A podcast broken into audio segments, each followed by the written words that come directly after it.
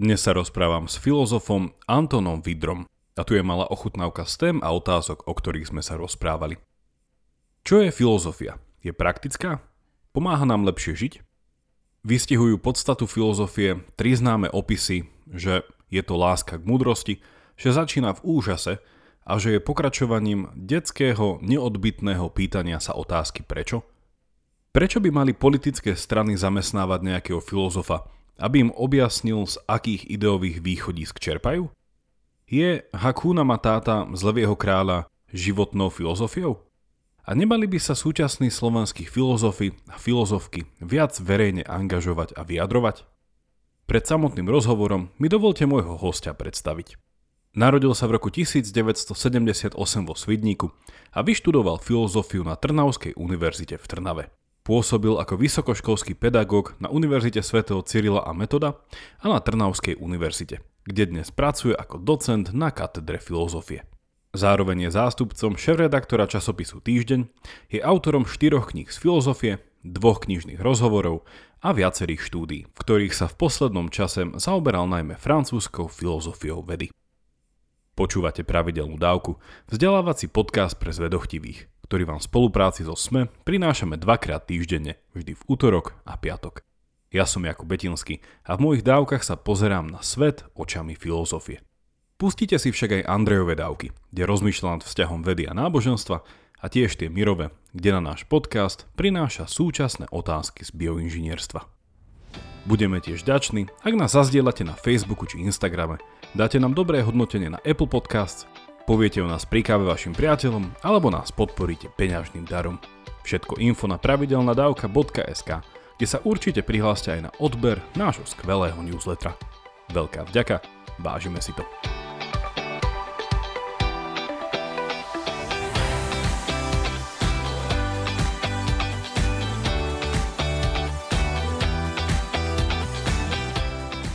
Začneme úplne jednoduchou otázkou, ktorá asi sa nedá obísť a bude dobré s ňou začať. A to, čo je to samotná filozofia?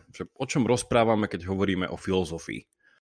Tá otázka je taká, že si ju každý filozof, ktorý sa v filozofii dlhodobo venuje, eh, kladie opakovane a znova a znova. Eh, niekedy sa tomu hovorí, že je to metafilozofia, filozofovanie o filozofii, ale eh, Kladem si ju každý rok, dokonca aj v časoch, keď som filozofiu nerobil alebo nevyučoval. A je to vždy pre mňa určitý typ premýšľania o kontextoch. to by som to povedal uh, tak najskôr jednoducho. Hej. Uh, to znamená, že filozofia si vždy vezme hocakú tému alebo hocaký bežne používaný pojem alebo aj nebežne používaný pojem a skúma také najrozličnejšie významové úrovne, ktoré sa na ten pojem, na tú tému, na ten fenomén nejako nabaľujú. Skúma to ako takmer niekedy ako taký satelit, ktorý tak krúži okolo toho a, a všíma si rôzne aspekty, z rôznych perspektív sa na to díva. No v tomto ja som ovplyvnený asi tak trochu aj fenomenologickou filozofiou alebo fenomenológiou, ktorá, ktorá k tomu takto pristupuje často z rôznych teda pohľadov, natieňuje, tak povediac, ten, ten predmet toho svojho skúmania. Ale, ale toto má také svoje rizika, pretože to niekedy vedie ľudí k tomu, že majú pocit, že filozofia je také zľahka nahadzované nejaké uvažovanie, až, až, až zamyslenie nad niečím. No a to teda, to teda nie je, lebo filozofia teda zďaleka nie je nejakým paberkovaním nejakých, ja neviem, kvázi hlbokých myšlienočiek vyňatých z kontextu, citátov a neviem čoho všetkého. Tak to, to určite nie, to s filozofiou nemá nič spoločné, napriek tomu, že niektorí ľudia to tak občas nazývajú.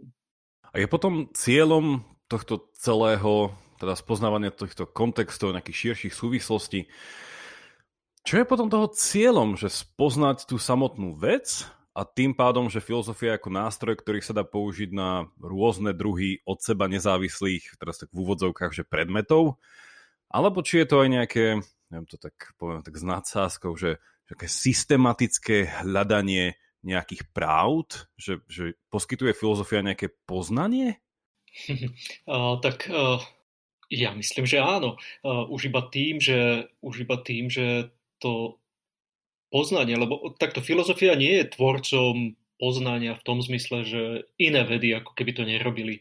Ona je vždy a vždy chcela byť spoločníčkou iných vied, či už sú to prírodné vedy, kultúrne vedy, akékoľvek.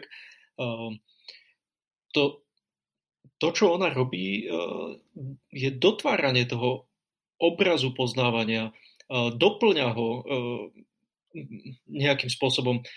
Ja keď si vezmem napríklad niektoré úvahy Žorža Kangiema o normalite, o zdraví, o chorobe, to, čo on robí, sú vlastne, sú vlastne mm, podnety, ktoré on, on dáva, povedzme, lekárom alebo biológom podnety na, to, že ako sa dá uvažovať o takýchto témach, ako je povedzme normalita, ako je patológia.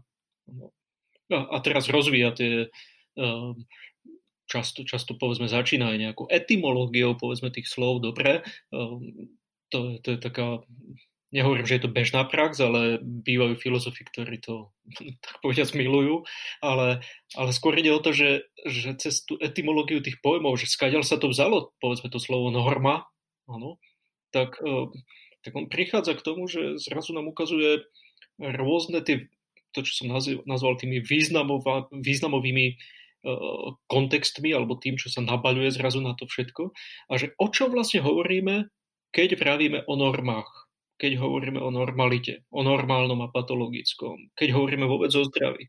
No. A to, to je istý typ poznania, alebo je to isté doplnenie toho, čo vieme o zdraví, čo vieme o normalite, čo vieme o patológii. Samozrejme, často to, čo robí ten filozof, je typ problematizácie, hlavne pokiaľ ide o problematizáciu pojmov, ktoré zľudoveli a stali sa samozrejmými. No, ale to je, to je práve tým prínosom, ktorý ja v tom vidím.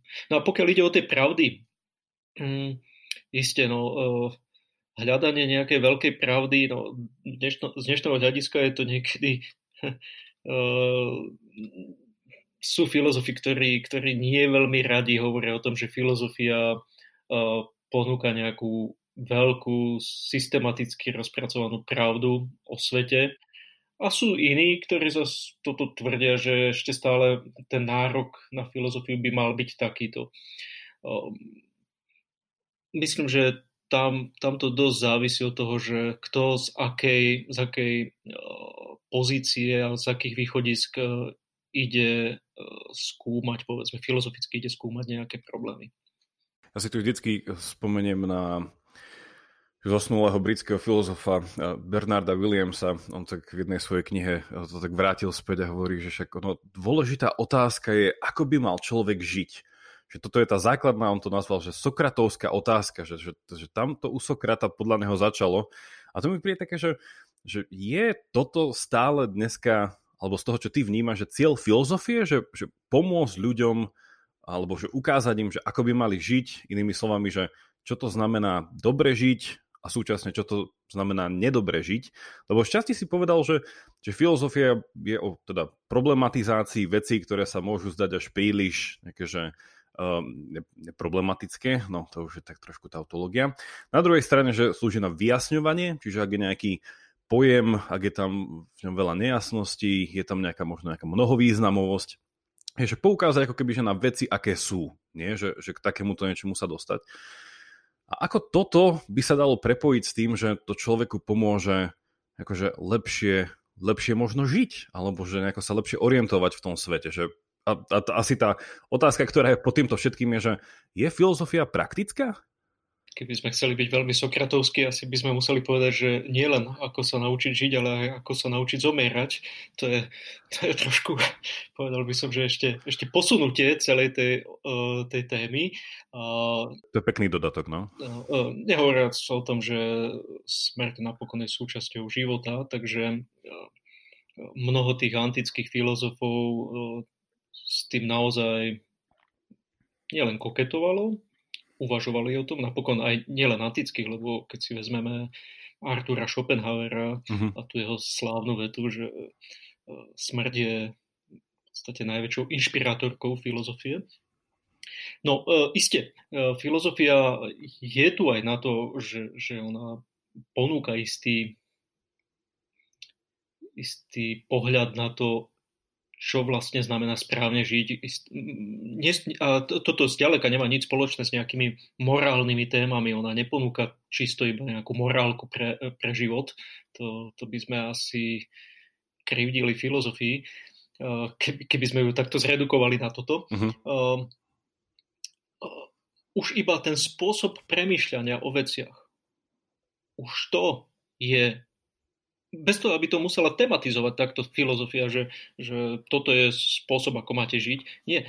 Už iba to, že to robí, to je ukážkou toho, že, že ako si filozofia často pre, predstavuje ten spôsob ľudského života, že, ktorý by mal byť prehlbený, ktorý by mal uh, uh, dbať na to, že, že sú tu nejaké témy, ktoré vždy sú v nejakých vzťahoch a súvislostiach. Uh-huh. Oni, oni nie sú nikdy odrezané od nejakého celku, do ktorého sú zasadené, do ktorého patria.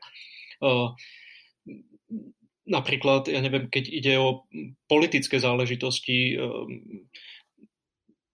filozofia sa málo kedy bude zaoberať iba nejakými, ja to nazvem takým slovom, že, že sú to punktuálne záležitosti, uh, časové, veľmi, veľmi temporálne záležitosti uh, nejakej, nejakého krátkeho obdobia. Ona si bude všímať to, čo k ním viedlo, čo im predchádzalo. Uh,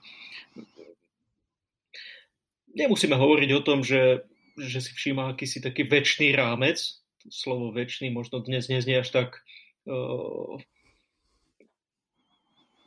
priliehavo možno pre, pre uši súčasného poslucháča, povedzme, ale, ale minimálne si všíma takú tú históriu uh, rozvíjania, povedzme, nejakej politickej témy. Ona, tá politická téma, keď som o nej už začal, tak ona nikdy nie je vyňatá z tohto historického kontextu. Ona má svoje pred a svoje po.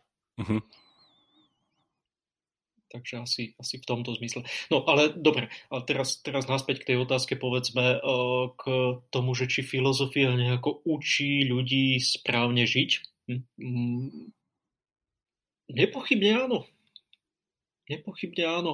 Eh, robí to rôznymi spôsobmi, či, či už teda eh, sú to povedzme tie sokratovské spôsoby premýšľania o živote, ako si, ako si to pomenoval sám, Um, dokonca teraz si spomínam na to, že jeden môj známy, Vlado Suvák z Prešovskej univerzity, teraz nedávno mi poslal takú knihu, ktorá sa práve týmto zaoberá. Uh, on sa už dlhodobo venoval Sokratike a takýmto, takýmto témam a Antisténovi povedzme a keď si vezmeme práve tých gréckých kynikov neskorších povedzme alebo tých, tých sokratovských filozofov, ktorí nasledovali po Sokratovi, tak to bola veľká, veľká skupina filozofov, ktorí naozaj týmto žili, týmto uvažovaním o tom, že ako, ako človek má správne žiť. To, to sú tie slávne legendy o Diogenovi zo Sinope, ktorý tam chodil s tým lampášom za bieleho dňa a hľadal úprimnosť na uliciach že, atenských. V tomto sa dá povedať, že áno, áno, áno, filozofia mala toto vždy ako takú veľkú tému.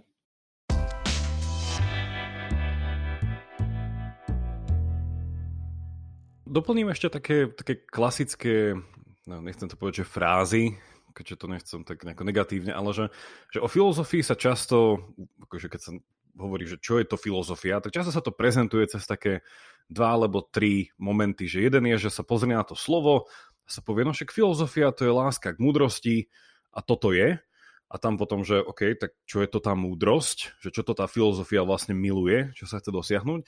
Druhé sa potom zvykne povedať, že viete, filozofia to je, to je niečo, čo začína v tom úžase. Hej, že až v takom nejakom nemom úžase, že človek sa tak nejako zastaví a nejako má takú tú, tú krátku skúsenosť s niečím seba presahujúcim a tam sa začne pýtať nejaké otázky, ktoré potom, že nazývajú, že filozofia.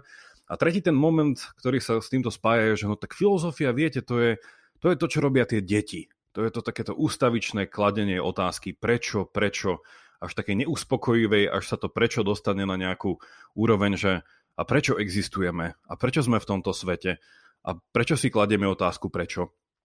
No a toto sú také tri momenty a že, že čo s nimi ty, mm, čo by si s nimi spravil, že, že nejako to doplňa definíciu filozofie, je toto nejaký že správny spôsob uvažovania, lebo napríklad Slavoj Žižek, známy v súčasnosti slovinský filozof by povedal jednou vetou, múdrosť neexistuje. Čiže ak chceme filozofiu definovať cez lásku k múdrosti, tak si musíme nájsť asi nejaký iný predmet lásky. A to je, no, že nie každý by s týmito um, troma vecami súhlasil. Že ty súhlasíš s nimi nejako?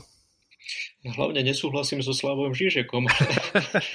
Ale takto, tieto tri frázy naozaj, oni, oni sa často spomínajú ako frázy a žiaľ zľudoveli natoľko, že, sú, že sa stali až takými banálnymi označeniami um, toho, že čo je filozofia, povedzme filozofia ako láska k múdrosti, no tak je to starý antický motív.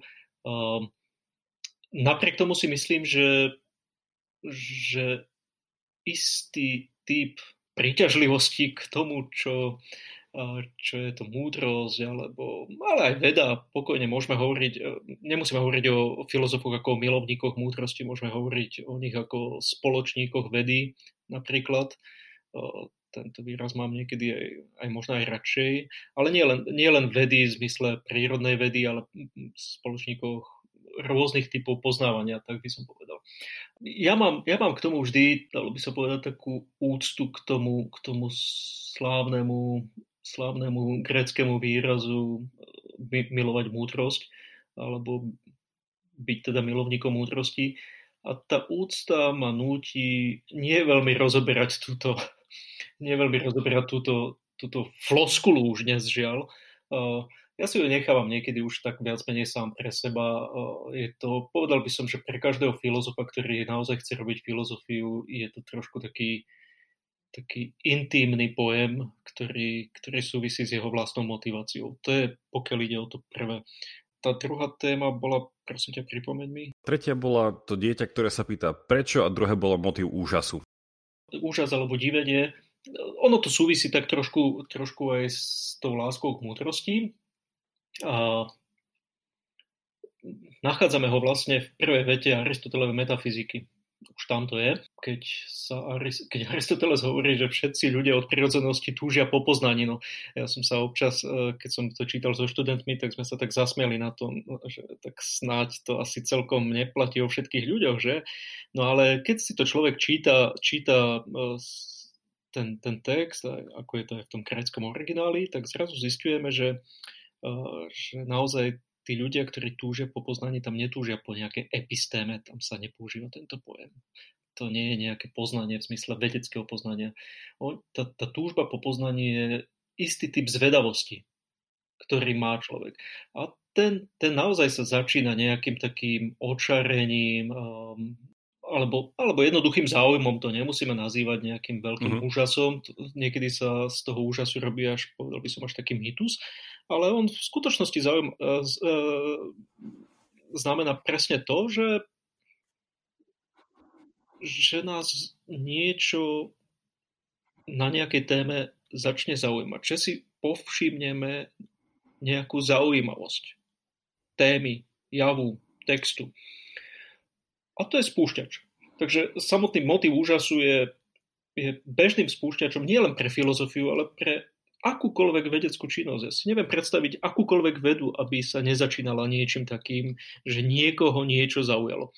No a pokiaľ ide o tú tretiu vec, ehm, o to dieťa, no tak to, toto súvisí s tým, že tá detská otázka prečo. No, e, je pravda, uh-huh. že tá filozofická otázka prečo znie asi trošku inak ako tá detská, to je prvá vec. Druhá vec je, že Martin Heidegger uh, rád hovoril o tom, že filozofia napokon je to aj, aj vecou tej jeho slávnej knihy Bytia a čas, že filozofia je vypracovaním otázky, povedzme po byti. A to vypracovanie otázky nie je naivná detská otázka. toto súvisí s takou jednou floskulou, ktorá sa používa, že podstate sme všetci filozofmi. A ja túto floskulu strašne, ale strašne nemám rád. Strašne ju nemám rád práve preto, že to by sme rovno mohli povedať, že tak potom sme ale všetci aj fyzikmi a všetci sme aj chemikmi. Uh-huh. Áno. A, a kadejakými inými, povedzme, vedcami. Čím nechcem povedať, že, že je zlé, aby, aby ľudia sa zaujímali o fyziku a chemiu. Práve že naopak. A nielen z praktických dôvodov, ale pre nejakú vlastnú vzdelanosť, že človek má poznať základy fyziky, chémie a zrejme možno aj filozofie a, a iných vied. A iba, iba pre rozširovanie vlastnej vzdelanosti je to dôležité, ale povedať na základe toho, že niekto, niekto je filozof alebo je fyzik, to, to sa mi zdá, no, možno to nazvem, že až takou degradáciou povedzme nejakej disciplíny v tomto prípade. A dokonca si trúfnem povedať, za čo asi ma nie všetci budú mať radi, keď to takto vyslovím, ale dokonca si trúfnem povedať, že nie každý, kto vyštudoval a absolvoval štúdium, vysokoškolské štúdium filozofie, nevyhnutne musí byť nazývaný filozofom. Nie každý, kto vyštudoval ja neviem, teológiu, je predsa hneď aj teológ. Ten ten vysokoškolský titul a štátnica z toho, z toho predmetu, alebo teda z toho štúdijného odboru síce mu dáva o, isté oprávnenie, minimálne de jure, ale na to, aby niekto, niekto bol o, aktívne nazývaný povedzme teológom, filozofom, jadrovým fyzikom, kybernetikom a podobne, tak musí v tom odbore svojom niečo aj urobiť. Pri najmenšom musí napísať nejakú knihu k tomu, alebo napísať mm-hmm. nejaké vedecké texty, alebo iným spôsobom uh, vystupovať ako zástupca, reprezentant toho svojho študijného odboru. Tak pozivá otázka. Nazval by si sa filozof? Dlho, občas to robievam už a, a dlho som to nerobieval, uh, pretože som mal k tomu trošku takú, by som úctu ale dnes to už zvyknem robievať, áno. Tak jednak sa tej filozofii už nejako venujem nejaký ten čas. A, a bolo obdobie, keď som vo filozofii ne, nepracoval, tak a, to, to je pravda, že vtedy som sa s tým, a, s tým označením v podstate rozlúčil a nepoužíval som ho. Ale od momentu, keď človek vo filozofii pracuje, tak ja nevidím nejaký dôvod, prečo by sme to nemohli robiť.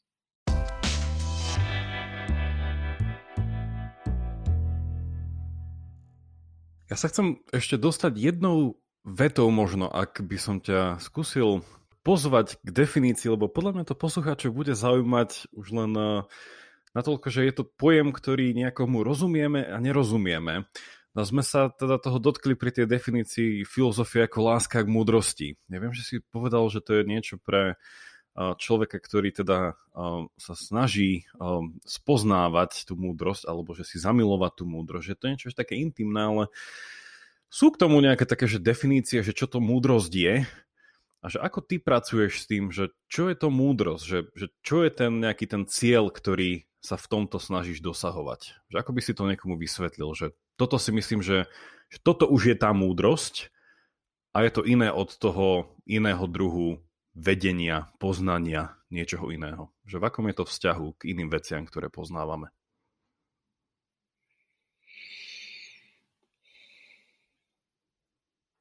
Som si hlboko povzdychol. um,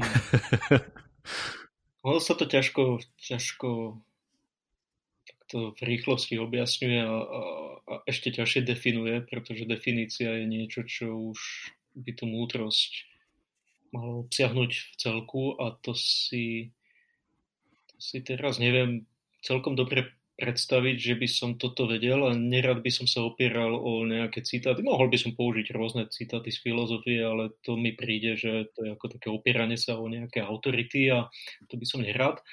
Mm-hmm.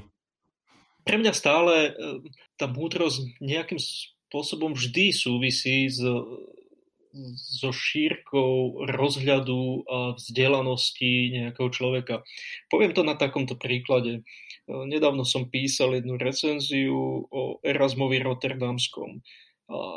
Erasmus Rotterdamský, tak, takýchto ľudí je veľa, nie je to len on, samozrejme, ale je to pre mňa jedna postava nesmierne erudovaného, múdreho človeka, s ktorého názormi môžem a nemusím súhlasiť, ale vidíme tu, vidíme tu renesančného ducha, ktorý, ktorý veľmi jasne číta spoločenskú situáciu, dá sa povedať, si vedomostnú situáciu svojej doby, teologickú situáciu svojej doby. Je, je naozaj že veľmi jasne rozhľadený v týchto veciach, má dostatok mm-hmm jednak skúsenosti, ale aj dostatok erudície na to, aby mohol pomenovať povedzme nejaké javy a aj to robí. A keď, keď dôjde, povedzme, je, je veľkým spúšťačom, um, dá sa povedať, reformácie, aj keď sám nie, nepatrí do, do toho toku alebo prúdu, ktorý sa potom začal spolu s Lutherom, on sa od toho dištancoval ale práve v tom si zachoval akýsi svoj vlastný kritický postoj. No a to, toto je na príklade tohto, povedzme, Erasma, ale mohol by som použiť naozaj aj iných, iných autorov, ale na Erasmovi Rotterdamskom je toto taká ukážka toho, ako, ako ja vnímam, povedzme, ľudí, ktorí dosahujú nejakú úroveň, povedzme, nielen poznávania, lebo to už nie je len poznávanie, to je úroveň schopnosti kriticky rozlišovať javy, ktoré okolo seba vidím. Spoločenské, politické, náboženské, akékoľvek. A, a, a to nie, nie každý človek takýto je. Nie, nie každý človek vie o, takýmto spôsobom dávať veci do súvislosti, vidieť ich v nejakom, nejakých celkoch, o, že, že, že tie veci tým sa iba vraciam späť k tomu, čo som povedal na začiatku, že, že veci, ktoré pozorujeme alebo skúmame, nikdy nie sú ostrovy, ktoré sú uzavreté uh, sami do seba. Oni, oni sú v nejakých vzťahoch a tie vzťahy sú úplne kľúčové. Pomenovať tie vzťahy, to je, to je, to je možno niekedy taká, že najdôležitejšia vec a to ukazuje múdrosť toho človeka. Ja uh, týmto nechcem povedať, že, že toto samo je sama tá múdrosť, to neviem, si netrúfam takto povedať, ale pri najmenšom nech to možno vyznie veľmi sofisticky, alebo uh, takto možno by to uh, opísali nejakí starí sofisti, ale že nie je to možno múdrosť, ale je to múdre. Takto sa dívať na svet. A sa mi páči, že z tej tvojej odpovedi čertám, že si nepovedal o múdrosti, ale nasmeroval si k múdrosti. Tak, povedzme.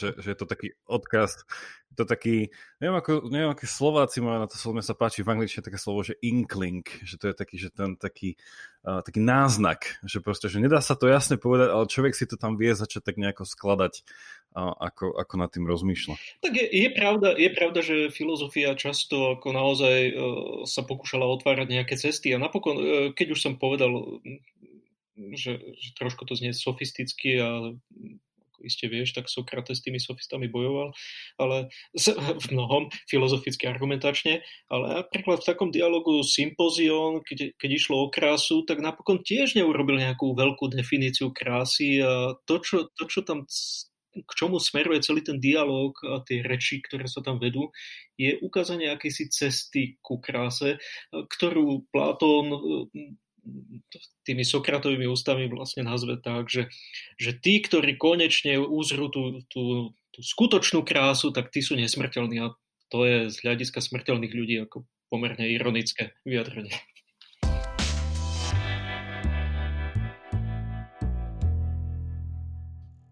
Chcel by som možno, nehovorím, že ukončiť, ale eh, k tejto otázke definície, um, alebo teda, že nejakého krátkeho bádania nad tým, čo to filozofia je, patrí aj tá uh, negatívna stránka tohto celého, že nejaká tá od, odvra, odvrátená strana sily. A to je, čo nie je filozofia. A táto moja otázka, vlastne motivácia vychádza hlavne z toho, že v dnešnej dobe si všímam, že sa, ako by to povedali v pelíškach, sa, tam, sa, sa nám tu rozšíril taký nešvar. No a ten nešvar je, že často to teda počujem z úst hlavne politikov, že ľudia začínajú viacej používať slovo filozofia. Že ako sa pred istým časom začalo viacej v slovenskom uh, diskurze používať slovo kritické myslenie, teraz sa začalo používať že slovo že argumentácia, že už ľudia hovoria, že môj argument je, alebo že máte zlý argument, že to tu predčasom nebolo.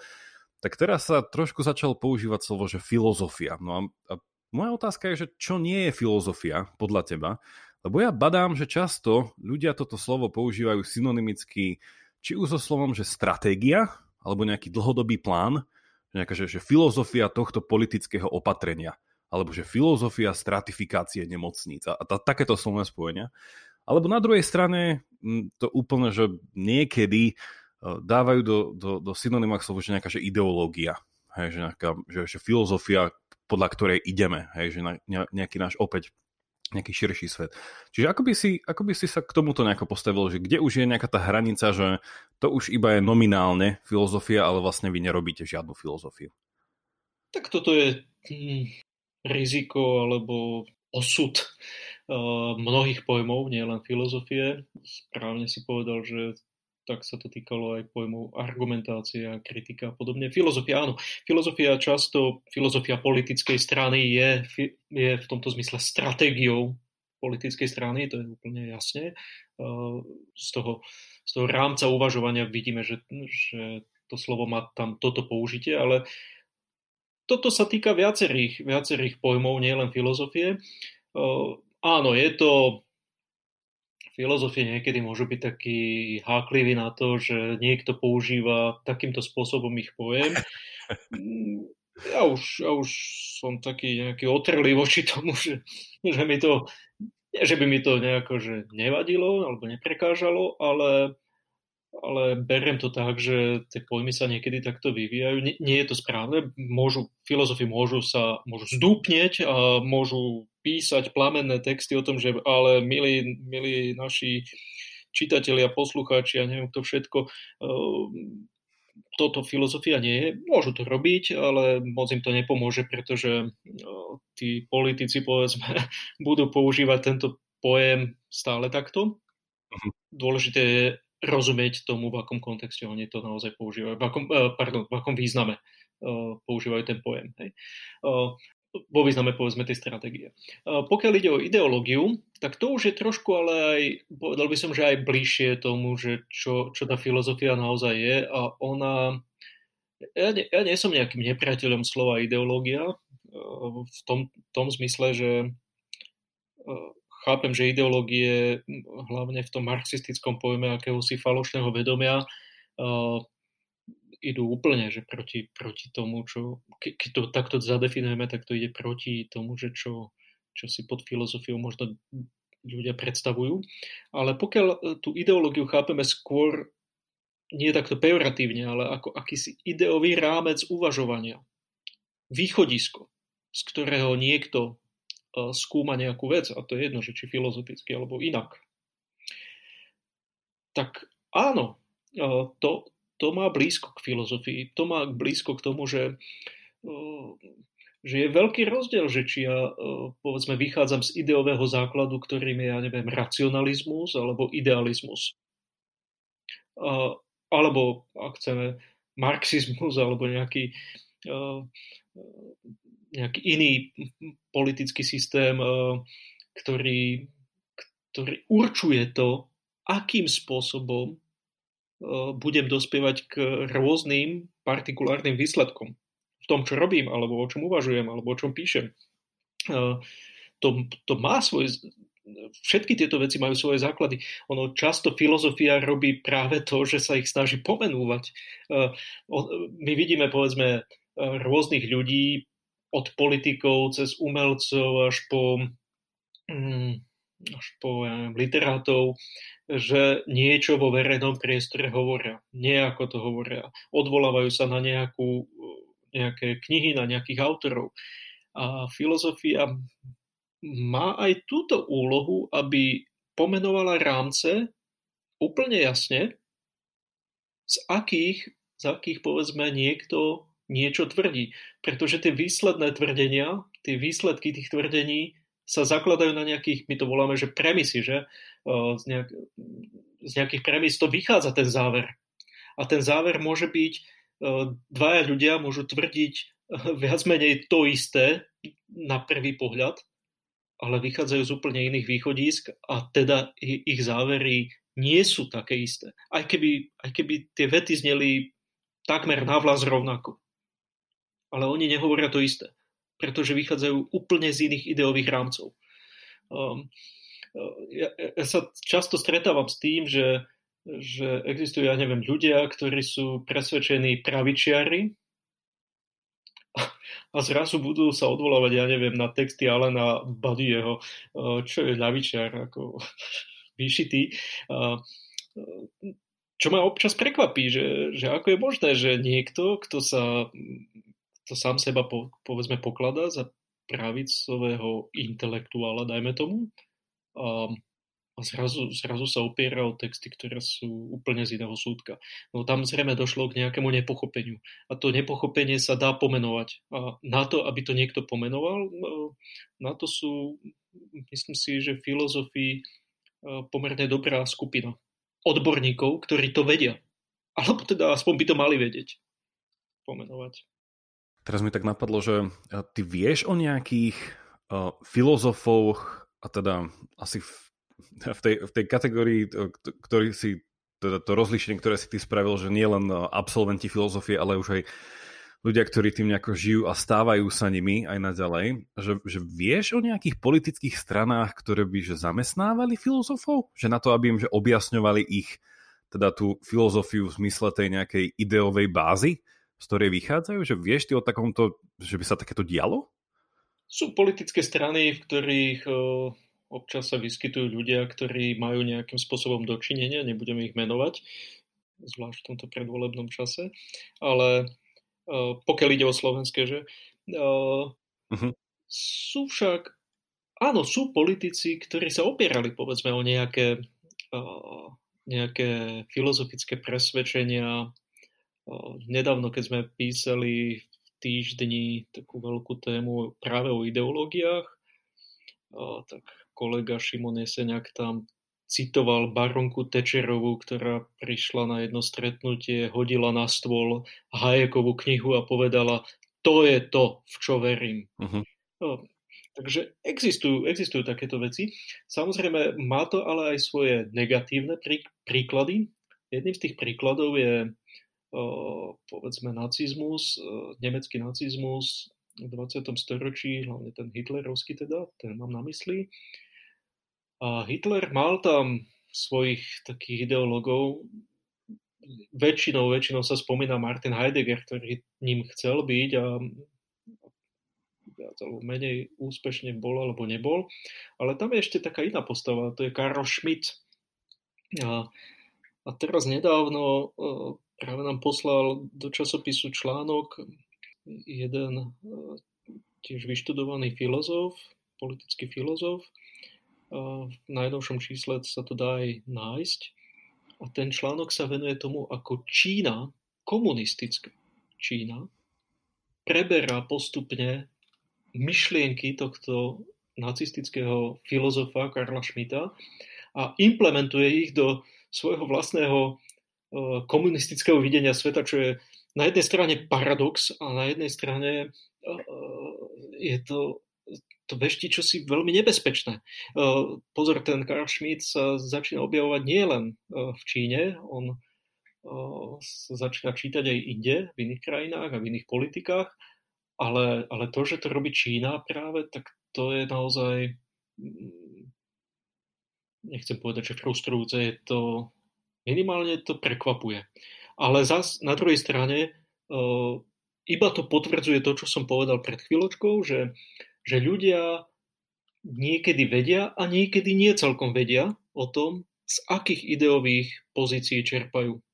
A toto je aj moja taká nejaká, hm, ne, nepovedal by som, že pochybnosť, ale niečo také, že moja taká skrytá taká túžba, ktorú mám, že by napríklad aj že u nás viacej, napríklad, že politické strany si, ne, nehovorím, že konzultovali svoje nejaké tie, tie základné východiska svojich, to nie programov, ale takých tých svojich tých, tých, také, také, také ideovej bázy s, s, s ľuďmi s filozofickým pozadím, vzdelaním, že ľudia, ktorí to robia, a to z dvoch dôvodov, že jeden, že aby oni sami seba lepšie poznali, že, že čo vlastne chcú, z čoho vychádzajú. A na druhú stranu, aby vedeli rozoznať, ak napríklad nejaká iná strana, s ktorou môžu súhlasiť, ktorou môžu nesúhlasiť, môžu s ňou extrémne nesúhlasiť, že aby možno rozoznali, že aha, že tie myšlienky, na ktorých oni stavajú, tak presne, že možno sa odkazujú na nejakého iného filozofa, a že mi to príde také, že, že filozof vie rozpoznať iného filozofa. Že vlastne, že spôsob uvažovania v niečom inom. A že mi to tak príde možno naivne, že toto by bolo dobré, keby že, že bolo nejaké, že, ak, že keby sa to dialo u nás, že, že, že ľudia viac, viac vedia rozpoznať tie myšlienky a vlastne zdroje tých myšlienok. Tak problémom je asi to, že tá reál politika uh, funguje trošku na pragmatickejších princípoch. Uh, oni sa, tí politici nie vždy Ehm, opierajú povedzme o, o tieto filozofémy povedzme, ale to je, to je trošku aj ich, nechcem povedať, že chybou, ale občas sa tým dopúšťajú potom sami omylov, ktorým sa mohli vyhnúť.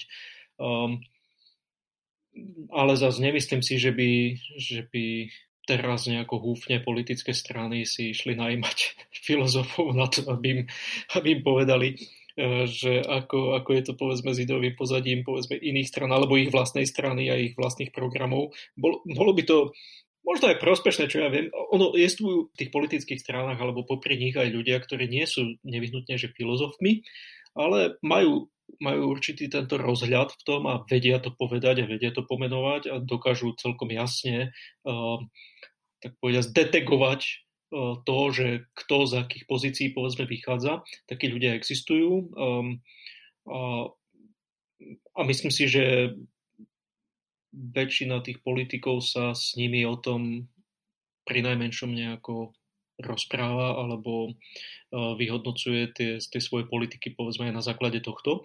A potom je veľmi veľa politikov, ktorí to nerobia a potom ten obraz politického života u nás vyzerá tak, ako vyzerá.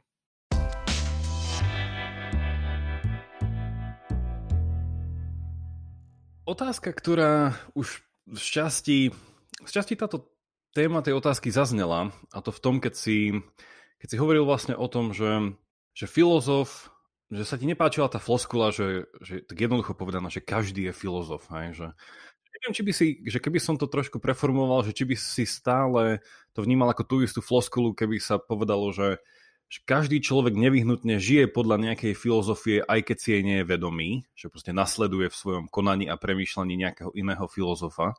To už možno nie je presne tá istá vec, ale vedie, vedie ma toto k otázke, že, že či si myslíš um, z tvojej vlastnej skúsenosti a z toho, čo vlastne filozofia robí s tebou a pre teba, že či je to vec, ktoré by sa mal venovať každý, odhľadnúť od toho, že čo ešte iné v živote robí, že naozaj, že či už má nejaké iné povolanie, či už je ten spomínaný chemik, fyzik, alebo na druhej strane robí niečo úplne praktického, až takého, že nevedeckého charakteru, alebo že či je filozofia naozaj iba tá, ako sa tak zvykne, tak pejoratívne povedať, že tá vec pre tých ľudí tam v tých slonovinových vežiach, že to sú tí akademici, intelektuáli, ktorí tak možno z hora sa tak nazerajú, lebo nemajú čo robiť, majú ten voľný čas na to, no a tí ostatní im zabezpečujú ich e, veci ku každodennému prežitiu. Čiže ako by si sa na toto pozrel? To sú také dva pohľady na to, e, alebo dve úrovne, e, na ktorých môžeme sledovať túto otázku. Prečo? Bežný človek, ktorý niekde pracuje, vykonáva nejakú prácu a dokonca aj povedzme, sa venuje nejakej inej vede, povedzme, alebo robí nejakú praktickú až technickú prácu, on naozaj nemá veľmi čas, keď príde z práce unavený domov, tak ešte filozofovať nad tým, že, že, že z čoho vychádza môj život. A nie, že by to tí ľudia nerobili. Niekedy majú z toho poradný zmetok, teda, že, že čím, lebo každý z nás to, to má také, ja si, ja si nemyslím, že existujú ľudia, ktorí by si nekladli raz za čas túto otázku, že čo, čo to vlastne som ja za človeka? že, že, že ako to ja vlastne uvažujem, alebo že, že, že čo, čo sú vlastne moje východiska v tom, ako žijem, ako, ako sa správam a podobne. To, to, to ľudia majú. Dobre, je toto, je toto filozofovanie? No nie, to je zatiaľ iba takéto prvé, veľmi dôležité položenie otázky, ale myslím si, že často práve tie pracovné povinnosti tých ľudí odvedú od toho, aby to mm, riešili ďalej a, podľa mňa je to niečo možno aj správne, no tak ako oni zas, tá práca ich jednak živí a jednak keby tam dúmkali nad zmyslom svojho života, tak by asi nerobili efektívne svoju prácu. Takže to je správne. Na druhej strane ale zase potom ľudia, ktorí, eh, ktorí sa venujú povedzme aj nejakej vede a, a povedzme vedia si ten čas na to vytvoriť, tak ja poznám niekoľko takých ľudí a veľmi si ich vážim, že popri svojej vedeckej práci, ktorú robia, alebo aj inej práci, tak zrazu o tú filozofiu nejakým spôsobom prejavujú záujem. Prejavujú záujem o, o to, že, ja neviem, že čítajú tie knihy, alebo zaujímajú sa o to, o, o tie idei, tak toto nazvíme, e, rôzne, ktoré, ktoré nejakým spôsobom e, vedú ľudí k premysleniu tých svojich pozícií, na ktorých stoja alebo na ktorých stávajú, na tých fundamentov. A to je, takých ľudí naozaj poznám a a e, povedal by som, že keď si sa pýtal na začiatku na tú múdrosť a hovorili sme o tej múdrosti, tak to sú presne títo ľudia. To sú presne tí ľudia, ktorí nemusia byť filozofii, ale uh, tá cesta k múdrosti ich vedie k tomu, že ja nemôžem ostať iba pri takom tom, až by som povedal, že, že automatickom uh, spôsobe vykonávania svojej práce, ale že premýšľam aj tie vzťahy že kde tá práca patrí, do, akej, do akých súvislostí je za, zaradená, z čoho vychádzam vo svojom vlastnom živote. To nemusí byť len práca. To je môj vlastný život. To, to, to, je, to je veľká téma samozrejme. Veľká téma, kde filozofia môže byť e, mnohom naozaj nápomocná v tom zmysle, že klasické diela e, filozofické môžu, môžu týmto ľuďom, ľuďom pomáhať nájsť samých seba, ale zas na druhej strane aj vytvárať poriadny zmetok, pretože keď niekto začne čítať knihy tak povediať bez ľadu a skladu, bez toho, aby si uvedomoval, že čo, čo kam patrí, tak vtedy naozaj sa môže dostať do, do neľahkých zmetkov. A tam vtedy na to, na to sú veľmi dôležití práve tí aktívni filozofi, ktorí ktorí môžu určovať určité smerovanie, povedzme, pre tých ľudí, dávať im nejakú orientáciu v tom. No a pokiaľ ide o tých akademikov, filozofov, to je, to je, to je zase druhá oblasť, pretože filozofia sa v podstate od 20. storočia snažila nejakým spôsobom etablovať v akademickom svete. V podstate ten začiatok 20. storočia bol pre ňu krízový v tom smysle, že začali sa špecializovať rôzne vedecké disciplíny e, v prírodných vedách úplne jasne, ale zároveň, zároveň sa zrazu od filozofie odčlenila, neviem, psychológia. Zanikali katedry filozofie a vznikali katedry psychológie, ktoré ich nahradzali napríklad čím nechcem tvrdiť niečo proti psychológii v tomto, ale to, to bolo jav, ktorý bol úplne že typický preto. Hej postupne, postupne sa, tak ako iné vedy, tak sa špecializovali teda aj filozofické disciplíny. A, a, a to, je, to je jav, ktorý dnes vidíme úplne že všade. A tí akademickí filozofi kvôli tomu sa často venujú veciam, ktoré už na prvý pohľad nemusia súvisieť s tými otázkami o tom, ako žiť a ako správne konať a neviem, tie, tie veľké otázky, ktoré si kedysi kladla filozofia. Oni sa tu zaoberať úplne dielčími témami, ktoré zaujímajú pár ľudí na planete, doslova. No. A, ale tak je to vo všetkých vedách, podľa mňa. V histórii, nie každý historik skúma všetky, de, celé dejiny ľudstva v celku. Proste sú historici, ktorí sa zaoberajú uh, nejakým kratučkým obdobím vtedy a vtedy a na nejakom mieste konkrétnom, alebo povedzme nejakou témou, ktorá, ktorá ich tam zaujíma a ktorá zaujíma naozaj opäť iba nejakú hrstku ľudí možno no, na svete. A, ale keď to robia, a keď to robia poctivo, úprimne, keď do toho dávajú všetko, tak napokon aj tieto parciálne veci sa ukážu ako veľmi plodné pre širšiu verejnosť. Mm, poviem taký príklad, no vezmeme si Ľubora Králika, ktorý síce nie je filozof, ale e, keď, keď vytváral svoj etymologický slovník, tak ho robil v tichosti. Nikto o ňom nevedel, nejaké médiá o ňom nepísali, že zrazu bol na svete prvý slovenský etymologický slovník. Um, a bola to, bola to veľká udalosť, knižná udalosť e, toho roka. Um, a to mi príde, že, že v niečom niekedy aj tí filozofi takto, takto fungujú, že oni, oni dlhodobo možno pracujú na nejakej takej veci, ktorú, ktorú sa ani nedá veľmi bežným ľuďom predstaviť. Oni sa budú pýtať, že čo robíte ako filozofi, no keď im to začne vysvetľovať, tak, tak po jednej minúte prestanete počúvať, pretože tomu nebudete rozumieť, že? No a, a to, No ale po, po nejakom čase, po, po, nejakých, eh, po nejakom hľadaní tých výsledkov zrazu takíto ľudia môžu prísť s textom, s knihou, s, s výsledkom, ktorý zrazu môže byť prekvapivý. Tak v tomto zmysle ich niekedy uh, treba, povedzme, tých akademických filozofov aj nechať pracovať.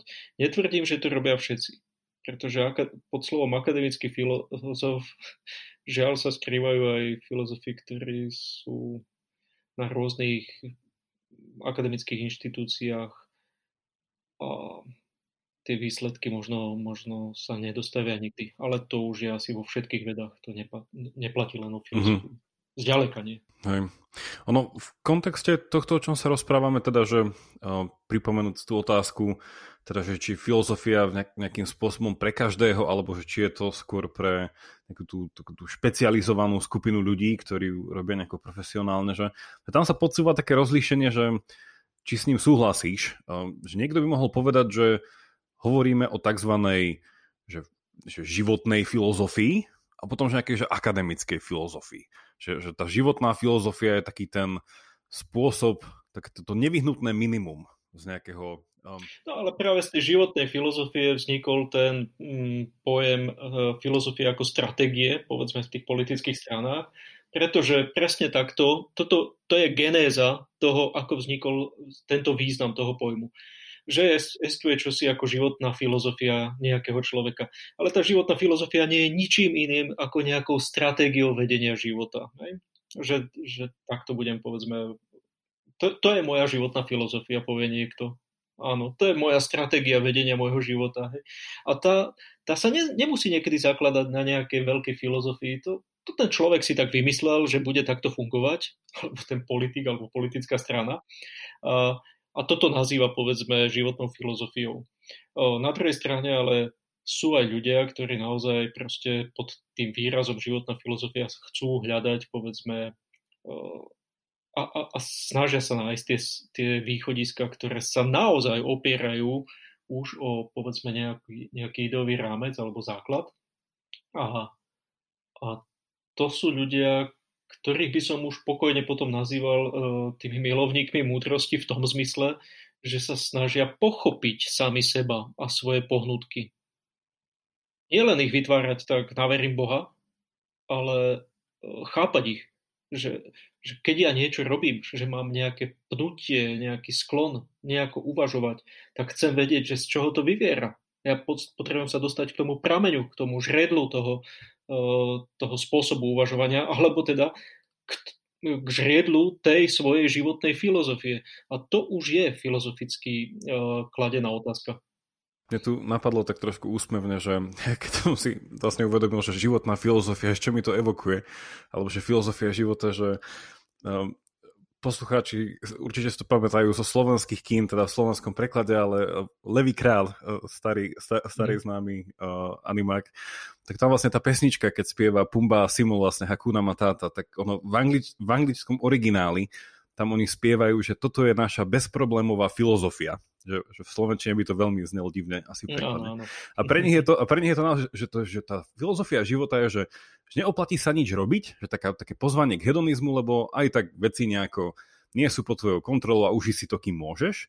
A na druhej strane, keby som si povedal, OK, toto je nejaký, nejaký môj postoj k veciam, že zbytočne neriešiť a vyberať si takú tú nejakú no, takú nejakú tú cestu takého nejakého stredného potešenia, že, že zbytočne nebyť ani asketický, ani nejaký, že, že všetko trochu, že asi, že nielen že s miernosťou, ale viacej teda toho potešenia, tak si potom poviem, že OK, tak to by som vedel vystopovať niekde nejakému Heraklejtovi, že ak, ak všetko je v ústavičnej zmene, alebo nejakým spôsobom sa neviem odraziť niekam, tak v podstate idem tak nejako v tom, v tom, v tom prúde, pretože ak to potešenie je to, čo mi dáva zmysel, tak to robím. Že, že táto Hakuna Matata filozofia v podstate by sa dala potom, keby na ten človek začal rozmýšľať, že aha, že nejako by som vedel nejaký koren tam, tam nájsť, ale to som hlavne ako úsmevné, uh, úsmevný príklad, že aj, že aj v, v Disney animákoch sa, sa, sa vyskytlo slovo filozofia, No a nebolo to priamo v tom najlepšom slova zmysle. No ono to, ono to je tak, že ja tomu rozumiem, ale to je... Hm, niekedy títo ľudia povedzme, sa môžu dopustiť aj takej, takej chyby, že povedzme to spoja s nejakým epikureizmom, povedzme, že? Uh-huh. lebo ten, ten sa v takej bežnej, si hovoria, v bežnej mluve sa zvykne považovať za taký hedonistický smer, ale keď to ten človek začne naozaj trošku čítať toho epikúra, alebo ja neviem, tie, uh, tie epikurejské témy, tak zrazu veľmi rýchlo zistí, že... To nebolo hedonistické. To vôbec nebolo hedonistické a že, a že, ten, a že, že ten epikureizmus eh, má aj svoju askézu. Um, a, a teda zďaleka nie je bezproblémový v tomto zmysle. Hej. Um, tak, tak to je, ale to je presne tá vec. To je presne tá vec pýtania sa na ten základ, že ja ho, ak ho chcem pochopiť, tak ja ho musím začať študovať. Bez toho to nejde. Ja to, a, a musím to študovať poctivo, ako keď sa k tomu chcem vrátiť a keď to chcem poznať, že čím vlastne som. Že či som teda tým hedonistom. A keď som tým hedonistom, takže z čoho, že, že ono to tu už desí. Ak, tak to už desí bolo, už o tom nevymysleli sme to v 21. storočí, ale Mm, no, že čo, čo vlastne som, tak, tak k tomu musím dospievať povedzme nejakou takouto cestou a často cez knihy, cez texty. A, a často sa môže stať, že sa ten človek v tom začne strácať, tak na to, na to sú potom naozaj tí uh, filozofii experti, ktorí mu, alebo povedzme filozofi, ktorí sa venujú, ja neviem, dejinám filozofie alebo nejakej, nejakým historickým okolnostiam vzniku filozofie, ktorí mu môžu dať nejakú orientáciu v tom a to je, to je niekedy kľúčové. Ja nemám veľmi rád síce, keď sa niekto opiera o filozofiu iba cez sekundárne zdroje, ale tie sekundárne zdroje môžu poskytovať istý smer pre tých ľudí, um, isté zaramcovanie toho, že kde sa, kde sa nejaká filozofia nachádza. No a to, to je možno taký prvý krok, taká smerová tabulka, ale ten podstatný výkon, ktorý tam človek musí urobiť, sú samotné texty. Neviem, či teraz si správne pamätám, či to bol Epikuros, mal taký ten citát, že, že aj osol uprednostní slamu pred zlatom. Um, že ten bezbrehý hedonizmus by už, už samotné zviera by nechcelo mať akože inú vec ako tú, ktorá by jej prospela. No, ale tak to je. Napríklad.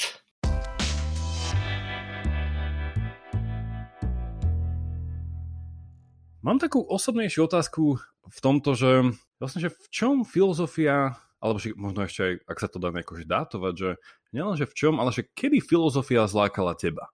Že ja si osobne pamätám moje prvé nejaké skúsenosti, že neviem, že na noske, hej, že také, že aha, že toto je tá filozofia, hej, všetci tak sa nadýchli a vydýchli, že a teraz ideme tú filozofiu študovať. A že kedy ty si tak nejako začal k tomu viacej inklinovať a prečo? No to sa už dnes asi dá pomerne len ťažko vystupovať, ale asi by som povedal, že bolo to niekde počas gymnaziálnych štúdií, kedy som sa nejako zaujímal aj o texty, texty s presom, tak nebolo tej literatúry vtedy veľa, že a nejakým že vážnym filozofickým dielom som zďaleka nemohol rozumieť, ale Pamätám si, že som si kúpil vtedy knihu Hansa Joachima Šteriga, ktorú potom neskôr som, nehovorím, že znenávidel, ale e, keď sa, keď sa stala takým rutinným odporúčaným zdrojom e, na vysokých školách e, pri filozofii, tak som viac menej mal tendenciu vždy tvrdiť, že proste vysokoškolský vzdelaný človek v dnešnej dobe už nemôže sa opierať povedzme iba o štúdium štyrigových malých dejín filozofie, ale, ale v tom čase na tom gymnáziu to bolo pre mňa jedno z tých diel, ktoré, ktoré mi ukazovali nejakú takú cestu tých filozofov a toho, toho uvažovania o tom. Samozrejme, potom boli aj iné knihy. Som čítal pomerne veľa tých kníh, takže, takže to asi ma tak nejako viedlo k tomu a potom neskôr tým to boli rozhovory rôzne, ktoré sa týkali filozofie a samotné štúdium filozofie. Hmm keď som končil vysokú školu, tak tam nebolo vôbec jasné, že či vo filozofii budem môcť ešte nejako pôsobiť, pretože vtedy to bolo, bolo na Trnavskej univerzite tak, že tých miest na doktoránske štúdium nebývalo veľa. Získať to miesto, tak nebolo to také jednoduché, ani e, nebola to vôbec samozrejmosť. A to, že sa to podarilo, pokladám za nerad by som povedal, že zázrak, ale bola to skôr taká no, bola to príležitosť, ktorú, za ktorú som vďačný, pretože keby nebola, tak by som zrejme asi skončil v nejakej inej práci a, a už zo skúsenosti človek vie, zo skúsenosti iných predovšetkým, že keď už človek začne robiť nejakú inú prácu po škole, tak potom už je veľmi ťažké sa dostať späť do toho akademického prostredia. Aj, aj tá motivácia upadá postupne, aj, aj človek už začne proste byť v nejakej inej pracovnej pozícii a ten, ten návrat už býva veľmi ťažký potom. Takže v tomto, v tomto zmysle mm, som za toto vďačný, hej, že, že som mal túto príležitosť. A ty máš dokonca aj takú jedinečnú skúsenosť z pohľadu filozofa, že, že sa, že nehovorím, že to tak, že prekladáš a, filozofiu s niečím iným, ale že vieš to tak dať do stretu, že s novinárčinou. Že ako u teba sa stretá filozofia s prácou novinára? A to je taká, taká si, že veľmi široká otázka a mňa by tam možno zaujímalo, že čo, čo, kde to má k sebe blízko a možno, že kde to má od seba ďaleko. A to sa pýtam tak trošku uh, egoisticky, ale egoisticky aj vzhľadom pre všetkých poslucháčov tohto podcastu, lebo chcel by som spraviť v blízkej budúcnosti rozhovory s pár novinármi a práve z toho uhla pohľadu, že, že akým spôsobom že oni nejako vnímajú že filozofiu svojej práci a to tak uvidíme, že ako sa to ešte bude dať aplikovať, ale to, toto by bola taká nejaká téma. Že ako sa podľa teba teda novinárčina a filozofia spája alebo zase potom od seba odchádza, či si to, nejako, či sa to vylučuje, či je nejaký aj novinár, nejakým spôsobom človek hľadajúci teda nejakú tú pravdu a múdrosť. Keď som povedal o filozofii, že som vďačný za tú príležitosť, že som mohol byť na doktoránskom štúdiu, ktoré má vlastne, vďaka nemu som potom mohol pokračovať. A dnes to vôbec nie je e, pravidlom, že po PhD štúdiu hneď niekto sa stáva, povedzme, odborným asistentom a to je druhá vec, že som mohol no. pracovať aj neskôr vo filozofii.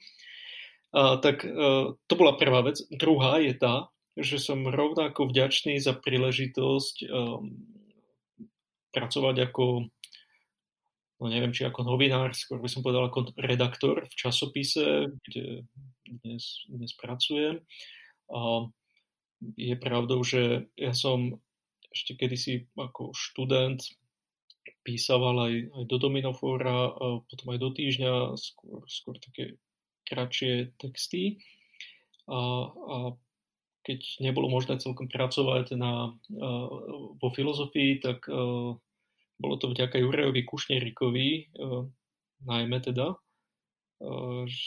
keď som keď som mu napísal, že by som rád písal pre týždeň nejaké recenzie kníh, on povedal, že až vieš čo, však uh-huh.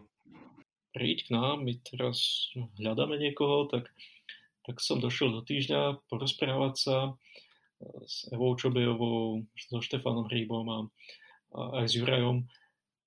No a takto som sa dostal do novín a, a bola to pre mňa veľká skúsenosť ja dodnes nie som celkom, keď sa ma pýtal na to, že či sa e, dokážem nazvať filozofom, tak som povedal, že v podstate s tým už nemám až taký problém. Kedy si áno, som mal, dnes už až tak nie. Ale keby si sa ma spýtal, že či sa cítim ako novinár, tak poviem, že nie. uh, ja sa cítim ako redaktor, ako editor textov, uh-huh. uh, ktorý má rád prácu so slovami, uh, so slovom, ale v živote zo mňa nebude investigatívec, v živote zo mňa nebude nejaký reportér. No. Uh, robím rád rozhovory s ľuďmi, uh, rád uh, píšem články, ktoré, sú, ktoré sa týkajú povedzme kultúrnych fenoménov, či už sú to knihy, povedzme, výstavy, divadlo a podobne. Ale nie, nie je to novinárska práca v tom zmysle, ako si dnes novinára predstavujeme, ktorý povedzme ide po nejakej kauze a, a skúmajú, tak to, to ani by som nechcel robiť, ani to neviem robiť. A, a v tomto zmysle nie som novinárom. A ten svet novinár, novinársky a akademický, on, oni sa veľmi líšia. Akademický svet je pomerne pomalý. V ňom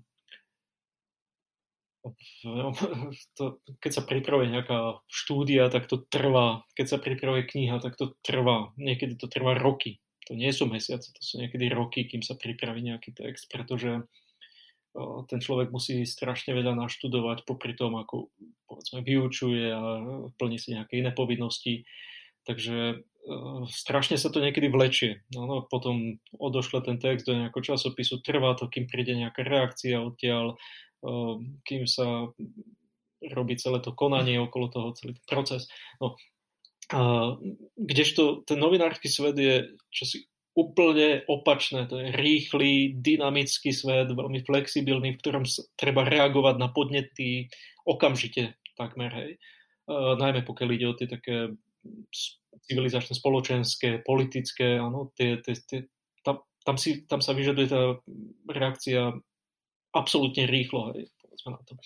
Na druhej strane ale jestvujú aj povedzme témy, ktoré v novinách e, podľa mňa nesmú chýbať. Noviny, ktoré by boli iba čistým spravodajstvom, by ma nezaujímali. E, nestojím o noviny, ktoré, ktoré by mali prinašať len čisté spravodajstvo. E, takzvané to v úvodzovkách objektívne, v ktorom ani, ani len ten novinár neviatri svoj názor, pretože pretože ten strašiak objektivity, akej si ho straší takisto tak také noviny nie sú zaujímavé ničím.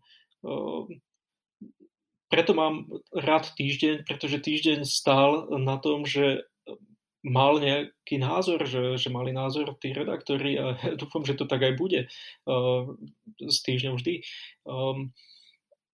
V tomto zmysle je aj, je aj povedzme tá kultúrna oblasť, ktorej sa venujem v novinách, často často nie len o nejakom jednoduchom až plochom informovaní, ale e, je to vytváranie mienkotvorného obsahu, ktorý má niekedy, povedal by som, až, až formačný charakter, čo síce dnes neznie veľmi dobre a ľudia nemajú radi, keď ich niekto chce toto formovať alebo nejakým spôsobom upravovať ich myslenie, tak nie, nie v tomto zmysle to myslím, myslím ale, ale že, že aj to je nejaký spôsob napokon informovania, nie takého plochého, ale informovania o tom, že existujú povedzme nejaké javy, fenomény kultúrne, e, ktoré sa dajú nejako pomenovať, ktor- o ktoré sa niekto zaujímal, povedzme, v minulosti alebo aj dnes, ehm, že, že existuje čosi ako žurnalistická eseistika, ktorá dnes už e,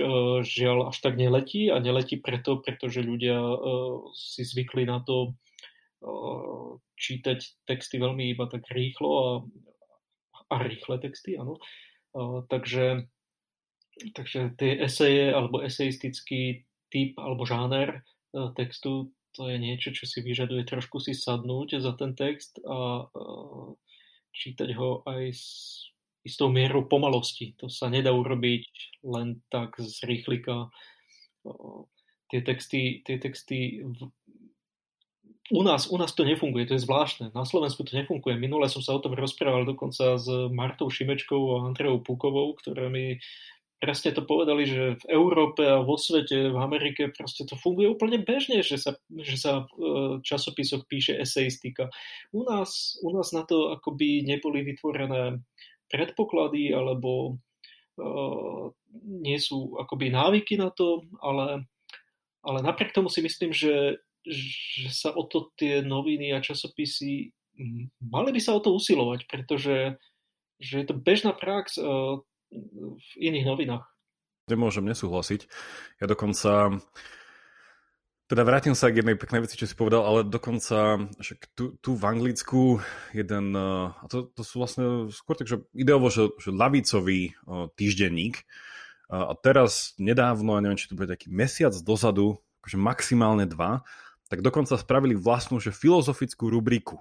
Oh. Hej, že, si zavie, že si zaviedli, že formou Nebude to úplne, že stĺpček, ale že bude to naozaj také niečo, že polo esej, ale že, že na pravidelnej báze tam budú dávať akože také nejaké že, že filozofické témy na schval.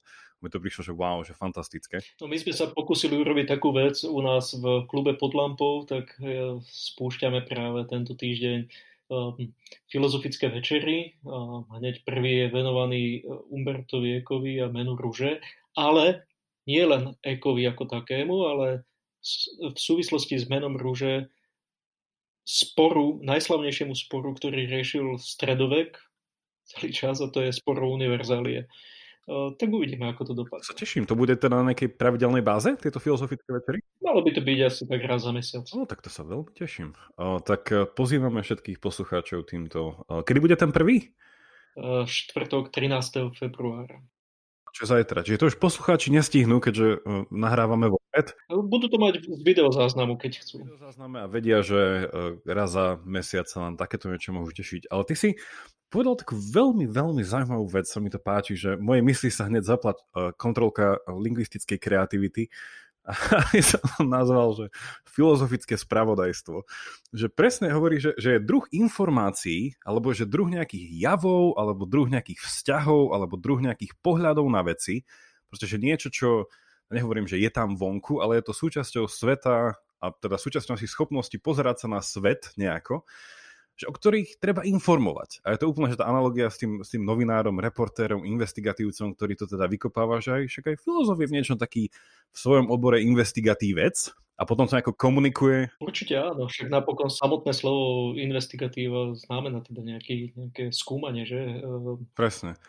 A, a, ten, a, ten, a ten, že čo si povedal, že tá, že tá myšlienka ma fascinuje, že, že prečo nesprostredkovať aj tento druh informácií, ak to teda nazvem takým veľkohubým slovom, že informácia že prečo ľudí neinformovať aj o nejakých že iných javoch, ktoré sa nejako, že nie sú akože asi také, že senzáciou, nie sú takými fakt, že takými rýchlymi nejakými správami o svete, kde sa čo myhlo, že však veľakrát neviem, či s tým súhlasím, ale však že, že žurnalistika sa tak opisuje, že to je takéto sprostredkovanie, že kto, kedy, ako. A potom sa tam niekedy vynecháva to prečo, ale to neviem, či je iba tak nejako umelo nadnesené. Veď snažíme ale... sa, snažíme sa. Hej, hej, ale toto by sa mi že veľmi, veľmi, veľmi páčilo, keby bola taká norma, že, že, že normálne spravo, teda, že, že noviny alebo týždenníky, denníky, mesačníky, že, že vždycky pozrieme na to, že je taký, že iný druh informácie, ktorý vieme sprostredkovať a tam by bolo veľmi pekné vidieť, že nehovorím, že nevyhnutne, že iba, že, že filozofia, ale že tak v, tak, v takom aj tom širšom, že ako si ty spomenul, že, že to je kultúrne, hej, že, že, že veci, ktoré uh, dodávajú taký ten, že iný pohľad, hej, že môže byť trochu, že, že sú estetičná, um, že taký svet možno nejakých myšlienok, že um, to sa to vlastne pýtať, aký, aký mal podľa teba, aký to mal nejaký ohlas, lebo ja viem, že ty niekedy napíšeš aj článok, ktorý je taký, že ak nie je úplne, že rídzo uh, filozofický, tak prinášajúci v zaujímavom kontexte nejaké filozofické myšlienky. Že aký to má, aký, aký to zvyklo mať ohlas? Že, že páčilo sa to ľuďom? Alebo čo ti povedali, že už nikdy viac, alebo, ale, alebo vždy a viac? To závisí asi od textov, nie vždy, nie vždy to uh, musí toho čitateľa chytiť, ale to sa týka aj bežného spravodajstva, tak uh, no, no, ja myslím, že väčšina novín nejakým spôsobom to chce aj mať. Poviem to teraz, aby sme sa vrátili k tomu jednému významu slova filozofia, ktoré sme už použili, že vo filozofii tých novín je aj to, aby, aby tam nejakým spôsobom mali áno aj nejaké idei, tak sa to niekedy nazýva. Francúzi to zvyknú takto nazývať, že ide sú také pra, práve tieto texty, ktoré nejako prehlbujú sme tú bežnú bežnú skúsenosť s informáciami a snažia sa poskytovať aj povedzme nejaký iný, nielen priestor, ale aj isté podnety pre premýšľanie. Hej. Um, no, to občas závisí aj od uh, autora textu a ten uh, môže a nemusí byť um, taký, že, že osloví, povedzme. Um, a to je jedna vec. A druhá vec je, že kto má akých čitateľov, no už tak uh, nie vždy, nie vždy ľudia sa v tej záplave časopisov, novín, textov, blogov, všetkého možného, proste tých informácií strašne, informácií v zmysle povedzme nejakých textov je strašne veľa, takže oni tiež často už povedzme strácajú prehľad o tom, že niekde niečo vyšlo alebo bolo publikované. Ja väčšinou mám rád, keď sa mi k nejakým textom ozvú ne, nemusí ich byť veľa tých ľudí, ale som rád, keď sa mi ozvú ľudia, ktorých si povedzme vážim a že si prečítali ten text a, a neviem, sa poďakujú za to, alebo sú radi, že, že som niečo napísal. A, je to takým povzbudením pre to, a, pre tú prácu. Mm, samozrejme, tie, tieto veci sú väčšinou také pre, pre tie časopisy asi také skôr doplnkové. Sú krajiny, kde je to úplne že bežná prax, že, že tie časopisy to majú, skrátka. Hej. Ale mm, zas, na druhej strane, no, to by sme mali povedať asi, asi úplne jasne, že na to, aby, aby také texty vznikali v časopisoch, tak potrebuješ mať aj ľudí, ktorí sa na to aj dajú. To nie každý vie, nie každý, a nie každému sa chce do toho. Eh, lebo jedna vec je, že chcem ísť do takéto veci a druhá vec je, že či to vôbec viem, pretože to treba aj vedieť trošku povedať a, a to sám o sebe si netrúfam tvrdiť, že, že to viem. Ako skôr si myslím, že sa to učím nejako robiť. Uh, uvedomujem si, že keď, keď človek píše také texty pre nefilozofov, že strašne musí ísť uh, na takú úroveň porozumenia u ľudí, ktorí, ktorí nemusia rozumieť úplne všetkým tým filozofickým pojmom, takže niekedy, niekedy sa zjednodušuje možno ten obraz pri tom, alebo... Ale pozor, to zjednodušenie je, je veľký rozdiel, že či niekto napíše jednoduchý až banálny text a, a je úplne čosi iné, keď to zjednodušuje niekto, kto rozumie pojmom, ktoré zjednodušuje. Mm-hmm. To je, to je ano, obrovský rozdiel. Nebola karikatúra. Áno, áno, to je obrovský rozdiel v tom. Že... Tak asi takto by som odpovedal na to. Kiež by teda tých textov a tých autorov bolo, bolo viac. Ja si pamätám, že som tu, lebo nechcem to nejako zovšeobecňovať, že, že tu v Anglicku to akože je na dennej báze, ale to asi aj z nejakých uh, historických no, no. Eh, kultúrno-historických eh, dôvodov, že tu tá filozofia dlhodobo je, bola. A že mi sa to tak páči, že občas čítam článok tuto v nejakom eh, časopise a že len tak medzi rečou sa tam zrazu, a teda si to niekedy ten autor, že môže dovoliť aj bez väčšieho vysvetľovania, že milo som časy čítal a len tak zrazu sa tam vyskytlo, že taká úvaha, že, alebo taký odkaz, že no a vlastne to, o čom hovorím, že vlastne to je to isté, o čo by sa dalo povedať, že sa sporil napríklad, že Jean-Jacques Rousseau a Thomas Hobbes. Viete, ten pohľad na tú ľudskú prirodzenosť, či sme jednoducho dobrí, alebo či nás kazí tá spoločnosť, alebo či jednoducho sme egoistickí a tak ďalej. Tak ďalej. Ja som mi hrozne páčil, že takáto myšlenka tak, tak hodená do toho. No, a to je, a zrazu... to je problém, ale to je problém uh, tej našej uh, slovenskej vzdelanosti a teda uh, to je problém toho, že že sú ľudia, ktorí keď nemajú ale takýto background, tak povediac, tak oni, hm, môžeme to napísať, povedzme, do takého textu, ale to, to nebudú vedieť čítať, že o čo ide. Ale to isté, to isté, povedzme, keď som spomínal to meno rúže, povedzme, Umberta Eka, uh, tak takýto človek, keď bude čítať meno rúže a uvidí tam meno ako Roger Bacon alebo William Ockham, uh, tak, to budú pre ňoho iba postavy v románe. A to je, to je obrovský rozdiel od toho, ako keď človek, ktorý má aspoň základný vhľad do týchto vecí, tak zrazu bude rozumieť, že o čo ale ide.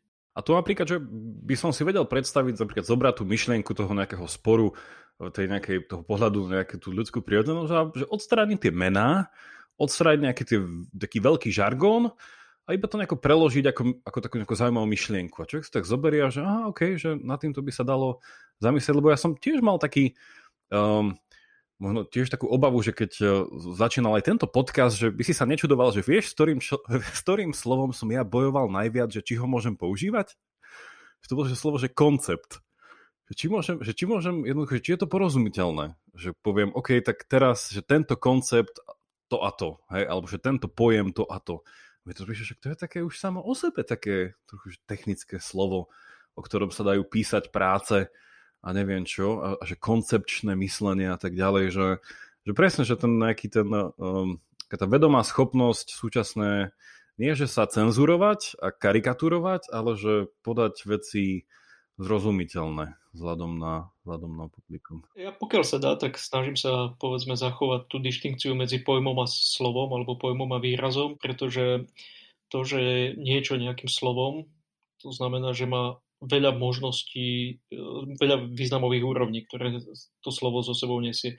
Pojem už toto nemá. Pojem má, nesie nejaký význam konkrétny v nejakej, nejakej situácii. A to je veľký rozdiel. A toto sa snažím aj v textoch, ktoré píšem, zachovať, pretože to je to taká istá stavovská, až by som povedal, až povinnosť voči filozofii, a nielen voči filozofii, ale voči tomu, čo som sa naučil z filozofie a o čom som presvedčený, je to, že proste sa nesmú určité, povedzme, slova a pojmy sa nesmú zamieňať ako synonyma. A ja to nerobím vo filozofii, snažím sa to nerobiť vo filozofii a snažím sa to nerobiť ani e, v novinárskych článkoch, alebo teda tých, ktoré píšem do novín. A práve kvôli tomu, že ja tú dištinkciu, tak povediať, alebo dobre, ten rozdiel medzi tým, e, ten, ten sa snažím naozaj udržať. Pokiaľ sa to dá. Dobre, nebudem hovoriť o konceptoch, ale budem hovoriť o pojmoch. Ale stále to ostane pojem, nie, nie, len, nie len slovo. Ja aj tento náročný život uh, konzistentného človeka.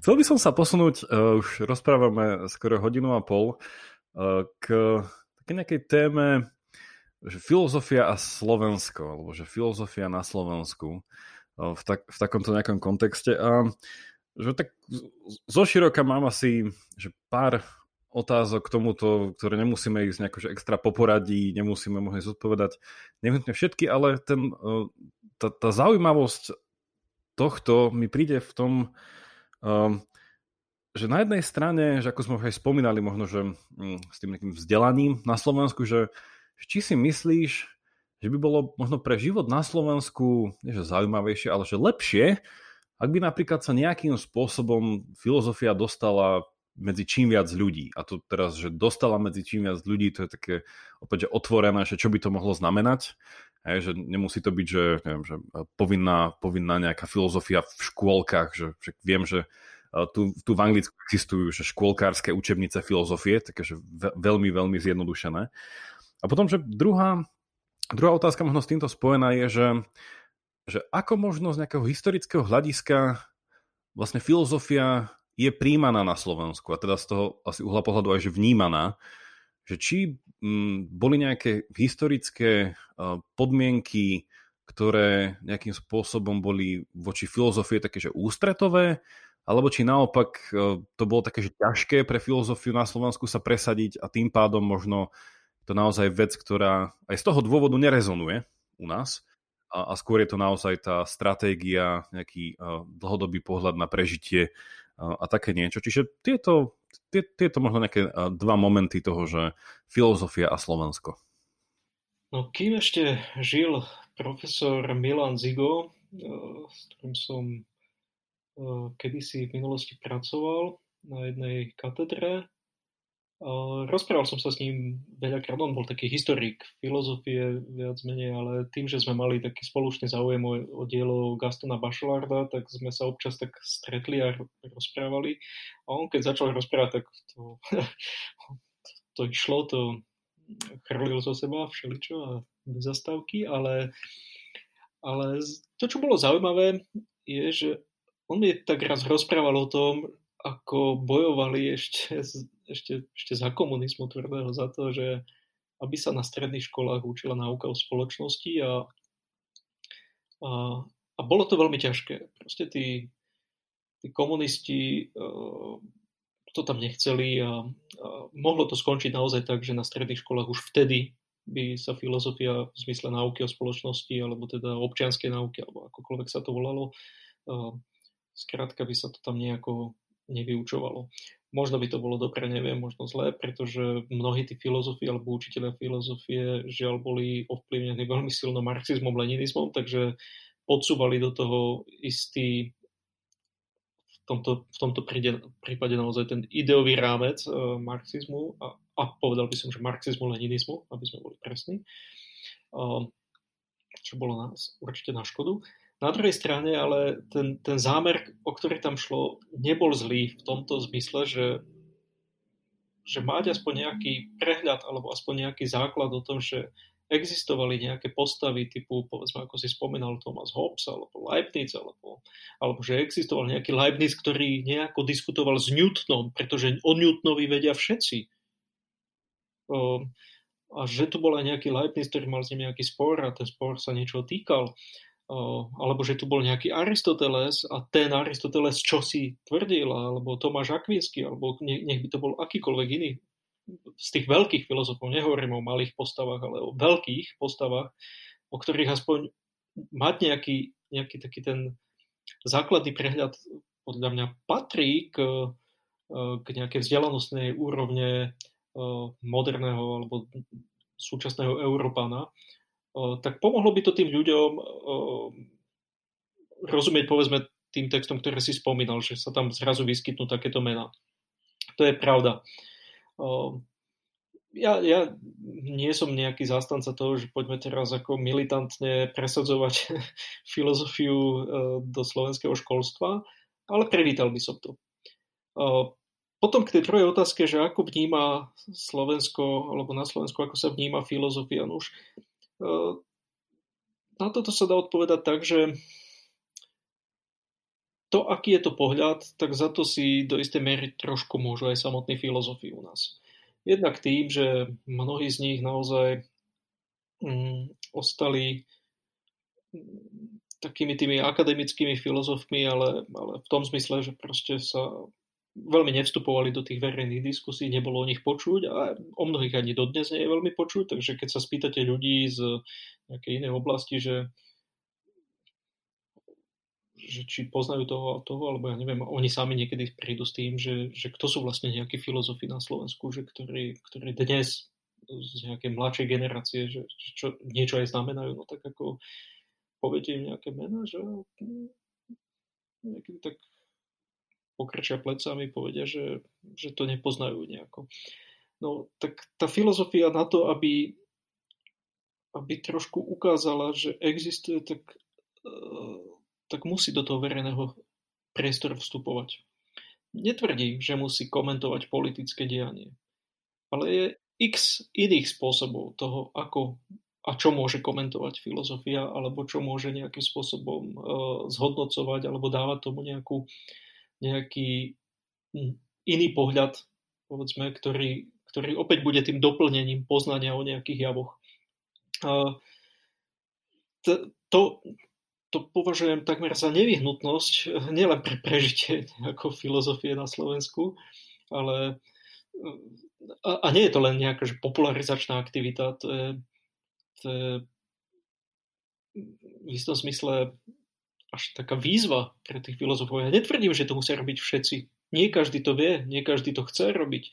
Sú ľudia, ktorí majú radšej povedzme takéto úzadie pre svoju prácu a, a radi sa venujú tým svojim textom, ktoré čítajú a píšu o nich knihy, a čo je úplne správne. Čo je úplne správne. Ale bolo by rovnako nesprávne, keby medzi filozofmi u nás, povedzme, sa naozaj nevytvorila nevytvorila aj také, taká sieť ľudí, ktorí, ktorí do toho verejného priestoru budú mať odvahu vstupovať. Ono na to treba trošku aj tú odvahu mať, pretože ten verejný priestor, uh, oni na to nie sú zvyknutí.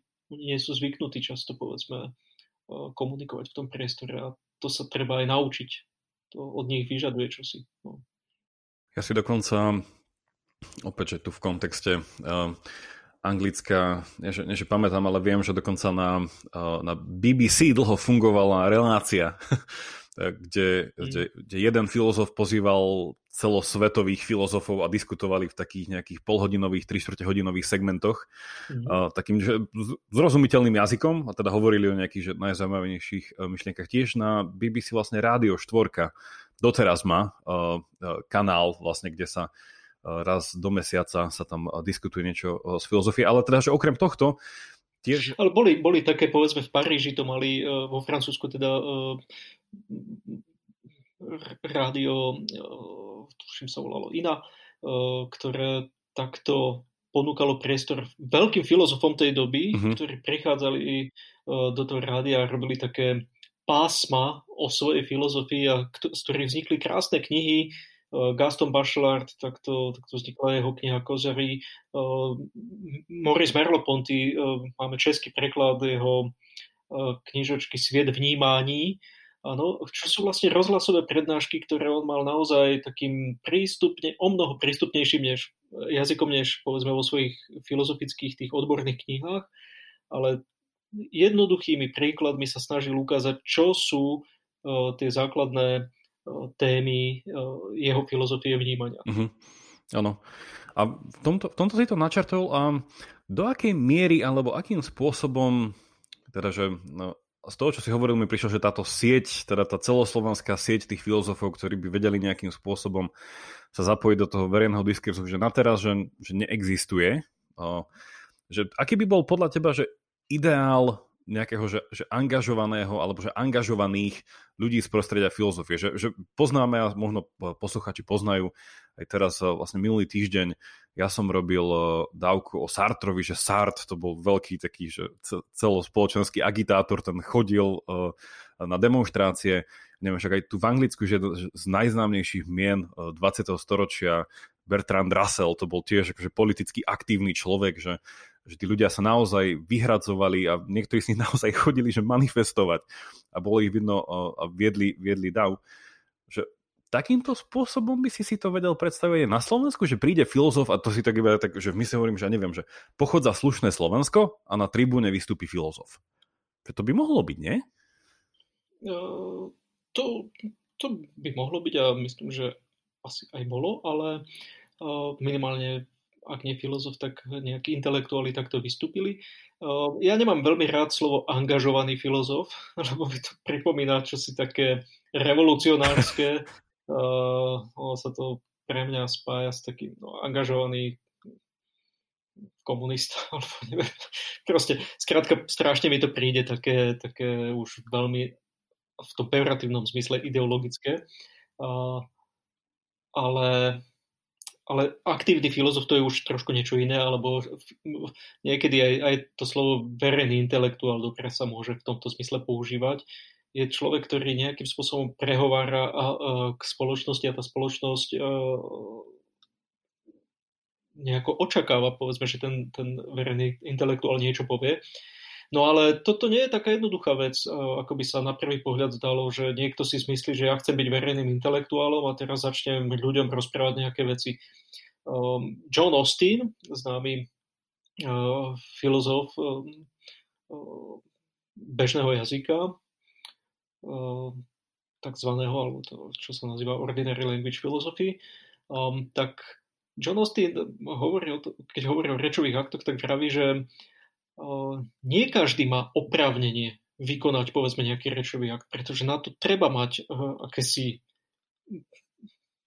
teraz to nepoviem asi jeho jazykom, ale bude parafrazovať, že treba mať na to isté poverenie uh, a splňať určitú autoritatívnu, povedzme, funkciu v spoločnosti. Tá spoločnosť ako keby v tomto zmysle, a teraz už mimo Ostina, tá spoločnosť si vyberá svojich intelektuálov. To nie je tak, že niekto sa prihlási o slovo a idem eh, ako nejaký potulný prorok niečo hlásať na ulici.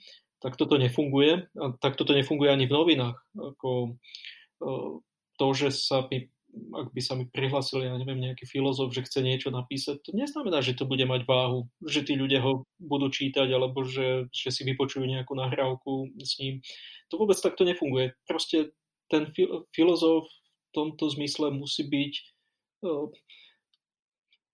napadá ma jediné slovo v tom, že odoprený tou spoločnosťou nejakým spôsobom. On, a, a to, to musí tú spoločnosť nejakým spôsobom zaujať asi. Ja neviem, ako sa to robí. Priznám sa, že mám pocit, že niekedy je to vec náhody, že vec nejakých okolností, ktoré z niekoho spravia verejného intelektuála. A či už je to dobré alebo zlé. Pretože ten verejný intelektuál môže aj zlyhať a môže natárať aj strašné hlúposti. To, to, že sa verejným intelektuálom stane Slavoj Žižek, povedzme, pre niekoho je vec určitých okolností, ktoré ho takýmto intelektuálom spravili. Určite je to aj jeho aktivita v tom, ale aj to, že pre nejakú spoločnosť to bolo zrazu príťažlivé, povedzme. E, a nesie to so sebou tak pozitíva, ako aj svoje negatíva, samozrejme. Um, v tomto by som bol teda veľmi taký, povedal by som, že opatrný, že, uh, že, že Páči sa mi, ak filozofi sú aktívni, páči sa mi, dobre, no, ak, ak povieme, že sú angažovaní, fajn, uh, ale, alebo ešte lepšie, páči sa mi, ak vstupujú do verejného priestoru, ak prehovárajú k ľuďom, ktorí nie sú filozofi, ak to vedia podať jazykom, ktorý je zrozumiteľný. Čím viac by takých bolo, tým viac budem rád. Ale opakujem, to nijako neznamená, že tým, že budú do toho priestoru vstupovať, že tí ľudia, tá spoločnosť, že ich príjme a že ich, že ich vypočuje. To takto, žiaľ, takto to nefunguje. Áno.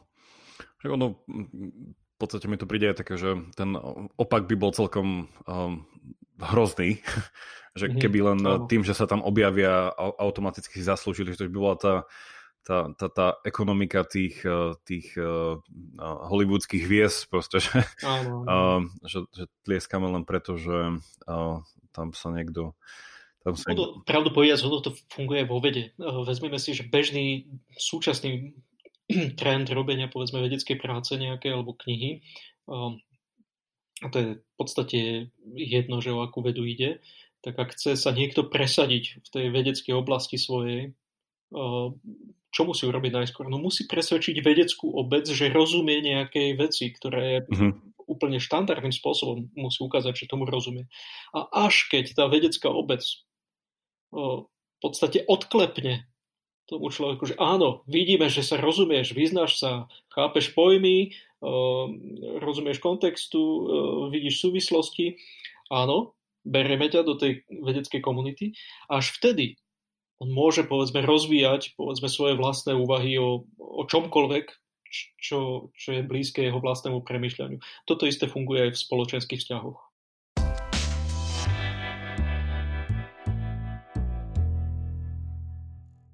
Vníma, že na Slovensku vzhľadom na filozofickú obec sú takíto odklepnutí uh, ľudia, ktorí aj že píšu, alebo že sa nejako zapájajú do toho verejného diskurzu? Ale áno, sú, sú, sú takí. Hej, hej. Uh, nájdu sa, uh, hovorím, nie je, to, nie je to nejaké masívne u nás, tak uh, keď si vezmeme v Česku je asi takou najznámejšou postavou píšuceho filozofa, alebo teda vstupujúceho do takýchto takého tzv. toho verejného diskurzu, ja neviem, Miroslav Petříček, že? to je známa postava. A opäť človek s tým môže, nemusí súhlasiť, ale, ale Petříček je nejaké meno, ktoré každý pozná. A Proste majú tam takéhoto človeka. Čím nechcem povedať, že je to tradícia, ktorá je úplne v Českej republike bežná. Nie, uh-huh. ako tiež tam nemajú tých filozofov až toľko zas, ktorí by takto vstupovali povedzme do verejného priestoru.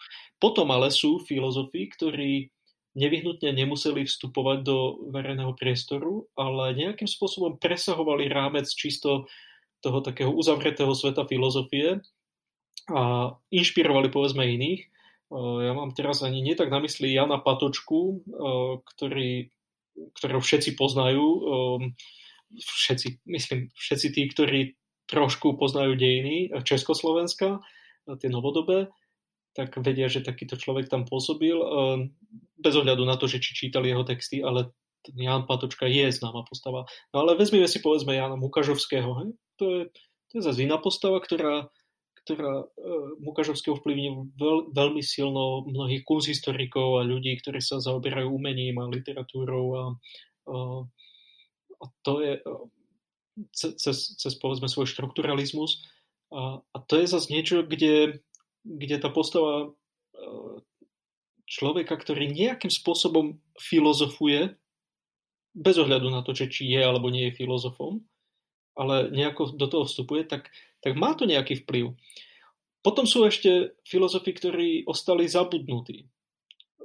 A či už sú to dejne zabudnutí, alebo aj v súčasnosti zabudnutí, alebo nepovšimnuté postavy, povedzme, ktoré by mali čo povedať, aj to možno hovoria, ale nikto ich nepočúva, alebo nepočúval.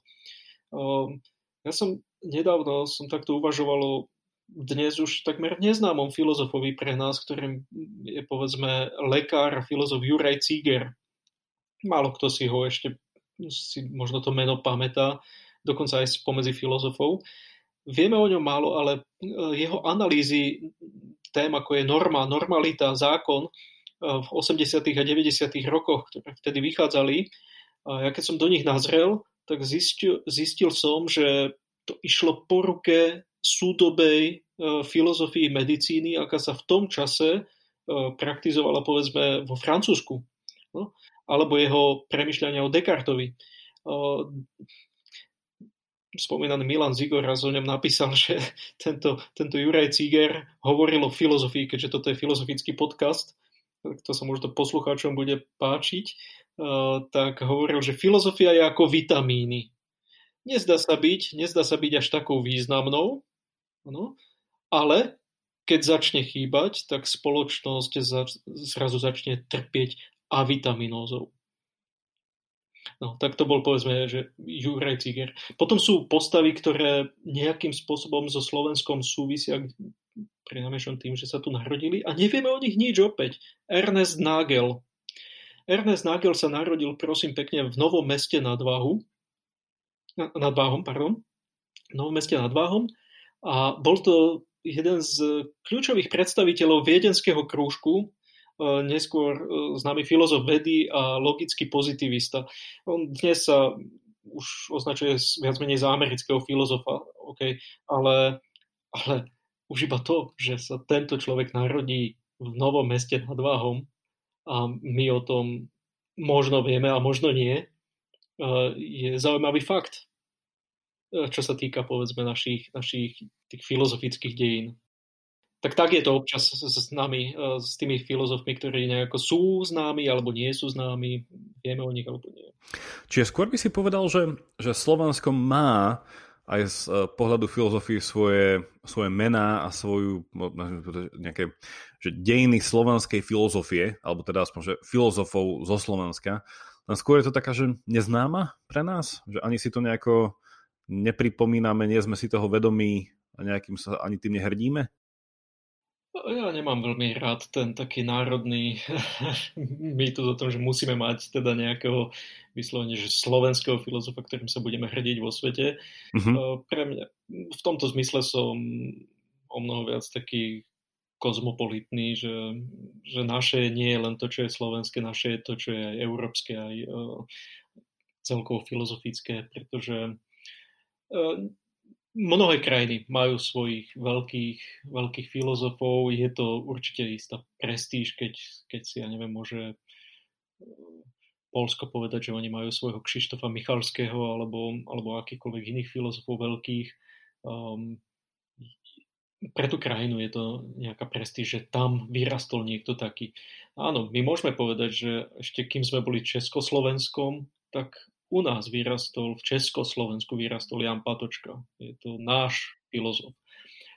U nás sa narodil, áno, v Česko, teda no, v Československu to už by sme trošku teraz preháňali, ale na území neskôršieho Československa áno, sa narodil Edmund Husserl. Hej? Ale ale zase na druhej strane asi treba jasne povedať, že hoci tam v tom Prostejove, v tom židovskom kete sa niekde uh, narodil, tak, tak skôr si skôr my sa k nemu, alebo teda tí Česi dnes sa viacej k nemu takto chcú hlásiť touto touto zmienkou v životopise. Už menej sa nejako asi za nejakého Čecha považoval samotný Husserl, ale mm, v každom prípade ako je, je pekné, pokiaľ v krajine povedzme vyrastie nejaká taká postava, ktorá hovorí tým národným jazykom, ktorému rozumejú tí, ten, ten, tá konkrétna krajina. A ak, tá, ak ten človek sa stane povedzme známym aj v takých tých európskych až celosvetových štruktúrach filozofických povedzme v tomto prípade, len nekladol by som to ako nejakú vec, ktorá, ktorá ktoré význam by, sa, by som nevyhnutne musel že preceňovať.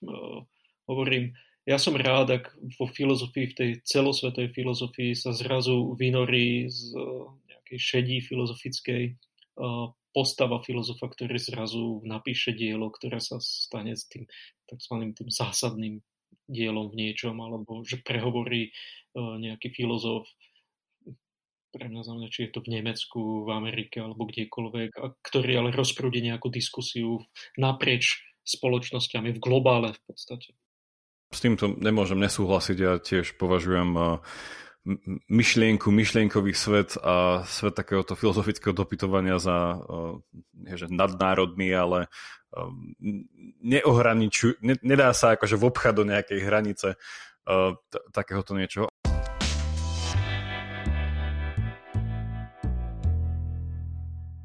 Predtým ako položím poslednú otázku, ktorá nás trošku vráti k nášmu úvodu, keďže v tej filozofickej eseistike je to pek, tak pekné zase na záver vrátiť na začiatok. Uh, tak teraz to, čo si povedal, mi napadla taká rýchla otázka, že, že niekto by mohol niekomu by sa mohlo zdať, možno z nejakého, keď si preletí nejakú, nejaké knižky, ja neviem, že dejím filozofie, že, že práve naopak, práve naopak je nejaká, že, že tendencia vidieť filozofiu takže, na, takže národne. Nie, že nejaká, že, že Nemci proste boli veľmi významní vo, vo dejinách filozofii, hlavne teda 18, 19 storočie. Neviem, že, že Francúzi, hej, že tá francúzska filozofia. Potom neviem, že na britských ostrovoch, hej, že, že Škóti mali vlastné osvietenectvo. Že a tak ďalej. Um, že niekto by si mohol tak myslieť, že, že práve naopak, že to je ako keby, že nejaké tie národné filozofie medzi sebou súperia. Hej? A že čo by si povedal na toto? Oni súperia možno v nejakom čase, tak je pravda, že uh istom období v 20. storočí uh, francúzski filozofi nie všetci uh, vítali povedzme nemeckú filozofiu, alebo teda boli k nej rôznym spôsobom odmietaví. Uh, taký dobrý príklad je povedzme Emanuel Levinas, ktorý, ktorému nacisti vyvraždili v podstate celú rodinu, on chudák ostal sám. A keď sa dozvedel o tom, že Martin Heidegger chcel byť teda tým Hitlerovým takým dvorným filozofom, Heidegger, ktorého najskôr čítal a prekladal a snažil sa ho dostať na tú francúzsku pôdu, tak on sa rozhodol, že už s Heideggerom nechce nič mať a dokonca keď dostal v Nemecku nejakú cenu o mnoho neskôr po vojne, tak ani ju nešiel prevziať, pretože sa si zaumienil, že na nemeckú pôdu nevstúpi nikdy v živote už. No, tak sú aj takéto veci v dejinách, ale, alebo potom uh, existujú také veci, ktoré súvisia, neviem, my keď hovoríme dnes o filozofii vedy, tak tá sa väčšinou začne, prvá postava, ktorú všetci spomenú, je Thomas Samuel Kuhn, uh, čo americký filozof, že uh, možno Paul Feyerabend hneď v zápätí, ale ale francúzska filozofia vedy ostala akoby v závoze, pretože o nej nikto nevedel, pretože bola písaná po francúzsky väčšinou. Oni proste tým, že nepísali po anglicky tí ľudia a tie preklady veľmi neexistovali, tak, tak to nikto nevedel. Kuhn, keď prišiel do Paríža s Gastonom Bachelardom, tak prišiel za ním na stretnutie a povedal mu, že že mm, Monsieur Bachelard, prosím vás, môžeme sa baviť o filozofii vedy v angličtine? A Bachelard mu na to povedal, no, monsieur, en français. A bolo. Bolo vyriešené, ako viacej sa nepohli, pretože Kuhn vedel síce niečo po francúzsky, ale nie veľmi. A vec bola vybavená v tomto. No takže tá francúzska filozofia vedy čakala pomerne dlho na to, kým si ju vôbec nejaký uh, iný, iný filozofii, povedzme, zaujímajúci sa tou otázkou histórie a filozofie vedy všimli. A dnes, dnes to napríklad začína robiť na Open University Kristina Chimizo, ktorá sa tomu venuje, napísala o tom niekoľko kníh článkov a, a tu už akoby dochádza k tomu, že ten, ten možno uzavretý parížský svet, sorbonský, ktorý sa vtedy tak trošku držal pri tej francúzštine, ktorú považoval za taký ten svoj jazyk filozofický, tak tu bez tej intencie, ktorá tam bola, zrazu, zrazu tí ľudia sami si preložia tie veci a, a zavádzajú to do toho kontextu globálneho už. A, a to mi príde, že, že ono to má svoj čas. E, existujú národné filozofie, ale aj toho Heideggera napokon, aj tú nemeckú filozofiu, napokon, napokon si k nej cestu našli aj iné krajiny a je pravda, že oni, oni dávajú určité rámce, aj, aj povedzme česká a slovenská filozofia istý čas bola veľmi pod vplyvom povedzme toho nemeckého myslenia. Vytvorili sa samozrejme také tie ako by som to nazval, chlieviky typu akási anglo-americká alebo anglosaská filozofia oproti nejakej kon- kontinentálnej filozofii, ale to mám pocit, že skôr či neskôr sa to, ak nie premieša, tak minimálne uh, existujú isté inšpirácie a, a prekračovania povedzme týchto, týchto uzavretých chlievikov. No. Takže dobre chápem, že nejakým tajným spôsobom chceš povedať, že by sa mala filozofia robiť v latinčine? to nie, to nie. Nech sa robí v akýchkoľvek jazykoch. Uh, hovorím iba to, že ona proste si nachádza... Tak je pravda, že angličtina dnes je ako lingua franca uh, akékoľvek vedy aj filozofie. Uh, ak je, je veľký rozdiel, že či niekto píše svoje texty povedzme iba čisto po slovensky alebo v angličtine, pretože ten záber ľudí, ktorí... A to ešte, ešte ani to nie je celkom tak, lebo môže niekto písať po anglicky a je rozdiel, že kde to publikuje. A buď sa to dostane k tým e, čitateľom alebo k tým, ktorí sa o danú tému zaujímajú, alebo sa to nedostane. Tá komunikácia asi, asi musí byť taká... No, kto, kto vie, tak píše aj po anglicky, kto je po francúzsky, po francúzsky, kto po nemecky. Proste to je, je to aj o tom, že kde, v akých krajinách sa asi nejakí ľudia nejakou témou zaoberajú. Tak, tak tam asi... A potom z toho už potom pre, uh, vznikajú tie preniky vďaka prekladom.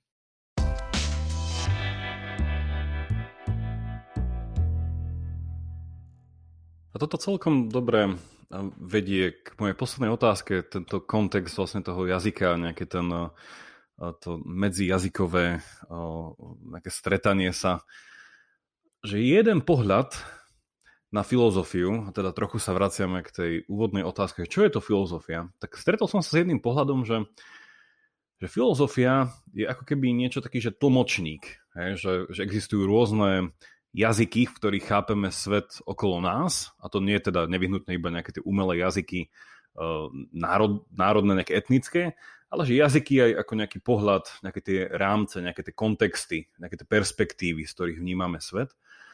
No a tento, tento pohľad na filozofiu by povedal, že, že existuje nejaký taký ten, nejaký ten jazyk chápania sveta, ktorý je veľmi jednoznačný, že nepripúšťa nejakú dvojznačnosť, nejaké paradoxy alebo niečo taký a toto je nejaký jazyk, že, že matematiky, ktorý sa používa vlastne v vedeckom bádaní, čiže na jednej strane by bola veda, ako nahliadanie na svet, no a na opačnom fronte, na, nejakej, na opačnom nejakom extréme je zase jazyk, ktorý je skôr taký, že poetický, že úplne, že pripúšťa viacznačnosť, pripúšťa nejakú medzireferenčnosť, že niečo môže odkazovať na niečo plný analógií a tento sa, akože mu pripisuje sa na jednej strane, že umeniu a potom v niečom by tam do tejto kategórie ľudia dali aj že, že teológiu, že náboženstvo, e, že nejaké, nejaké pracovanie s nejakým nepochopiteľným v rámci nejakého jazyka, ktorý sa javí, že je pochopiteľný, ale no a podľa týchto ľudí by, že filozofia mala hrať rolu toho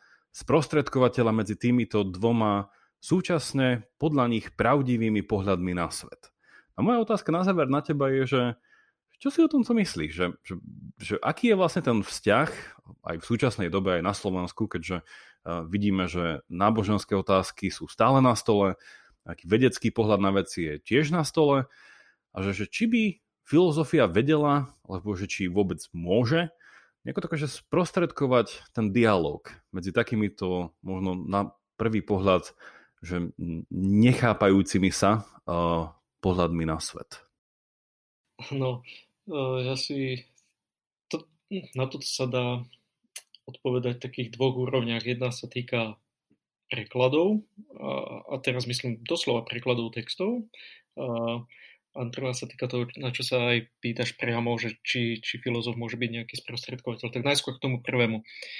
Keď sa keď sa hovorí o tých rôznych typoch jazykov, či už sú to teda poetické, teologické, ale dokonca aj filozofické, ja by som tam zaradil aj tie, oproti povedzme nejakým takým, že, že až technicky písaným jazykom, povedzme z niektorých technických alebo prírodných vied, kde, kde je viac menej jednoznačné, že čo sa hovorí, tak potom vznikajú na základe toho povedzme nejaké preklady textov. A čo je zaujímavé, že v našej takej akademickej prevádzke bežnej sa preklady akékoľvek v tomto, e, s výnimkou umeleckých prekladov, čo sa týka beletrie viac menej, tak akékoľvek preklady sa hodnotia rovnakým e, počtom bodov, čo je úplne že frustrujúce pre mnohých filozofov, pretože, pretože preložiť nejaký, e, a teraz to nemyslím hanlivo, že reduktívne napísaný text reduktívne v zmysle, že kde sú tie pojmy jasné a, naozaj ten preklad je z, preklad z jedného jazyka do druhého jazyka, tak je obrovský rozdiel prekladať povedzme filozofický text, kde tie významové nuancy uh, jednotlivých slov treba, treba im aj rozumieť a treba to v tomto zmysle vedieť preložiť, pretože sa, môže dojsť k tomu, že sa posunie veľmi zásadným spôsobom kontext toho, tek, toho prekladaného diela. To je jedna vec. Takže ja si myslím, že tam, v tomto zmysle tam patrí aj samotná filozofia. Tá sa, ale to sa nedá robiť takto a, a hodnotiť jeden preklad s druhým iba na základe toho, že proste však či to bolo preložené alebo nebolo preložené do nejakého jazyka. To, to, to, to mi príde absurdné. To je absurdné. To je, preklad filozofického textu je, je často, a to to by potvrdili asi všetci prekladatelia, ktorí s tým nejako pracovali a nedávno to aj u nás v Trnave na Noci filozofie traja z nich potvrdili. Proste to je vysokoodborná práca v tomto zmysle, pretože tá si vyžaduje obrovské, obrovské štúdium materiálov a štúdium rôznych ďalších zdrojov, ktoré s tým súvisia. No, chudáci títo prekladatelia niekedy, niekedy to vyriešia povedzme nejakým nejakou štúdiou k prekladu, kde aspoň trošku sa snažia povedzme ísť po ruke tomu, tomu takému scientometrickému chápaniu, ktoré, ktoré takýmto spôsobom nie veľmi, nie veľmi adekvátne teda hodnotí povedzme takúto, takúto prekladateľskú prácu v tomto smere. To je jedna vec. No ale teraz e, k tomu druhému, že či má byť filozof sprostredkovateľom medzi nejakými jazykmi, v tomto prípade jazykom vedy a jazykom teológie. No tak to nie je vôbec nová otázka. Tá otázka e, zaznela v hlbokom stredoveku a, a, a e, veľmi zaujímavú odpoveď na ňu ponúkol arabský filozof Averroes, alebo známy ako Ibn Rushd, ktorý ktorý strašne nemal rád takéto chápanie, ale, ale pozor, teraz nie je filozofia, ale týmito sprostredkovateľmi sa v tom čase nazývali arabskí teológovia. Oni sa volali Mutakalimun a, a to boli takí učenci, ktorí nejako poznali tam tú arabskú vedu, rozumeli tomu nejako, vedeli to čítať, ale neboli to vedci, neboli to vedci. A potom boli takí tí jednoduchí bežní ľudia, ktorí tú vedu nepoznali a tým ľuďom sa tí teológovia arabskí snažili nejako tú vedu sprístupniť a zároveň ju trošku ešte ukoreniť o taký náboženský kontext svoj, samozrejme, ktorý do toho e, vniesli. A v podstate takým ideologickým spôsobom. Hej. A, no a Averroes samozrejme on trval na tom, alebo teda tvrdil, že to je úplný nezmysel, že, že o mnoho lepšie, ak tí bežní ľudia, to bolo už trošku také, také trsné od neho, že tí bežní ľudia, aby ostali si pekne žiť svoje životy a ich netreba trápiť týmito ťažkými vedeckými vecami, však oni to až tak nepotrebujú poznať všelijaké komplikované, komplikované e, vedecké otázky a riešenia, a že, že pre ich život oni budú šťastnejší, keď to nebudú poznať.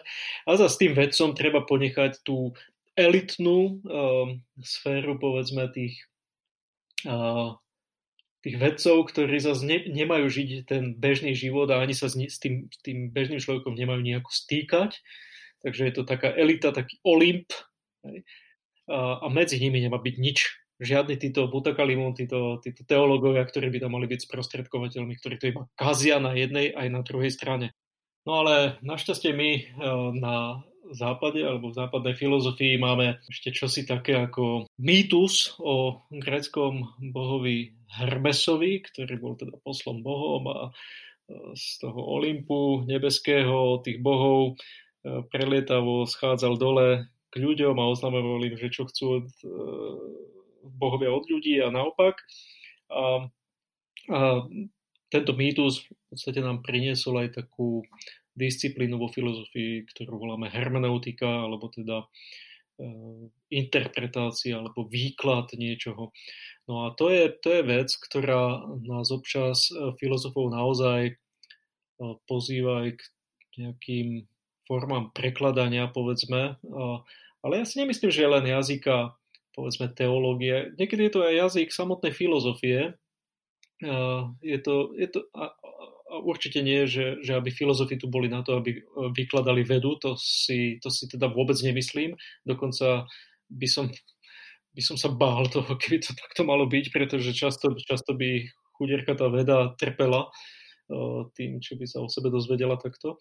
Uh, ja myslím, že skôr to, čo, čo ten filozof ako akýsi vykladáč alebo interpretátor robí, je, je záležitosť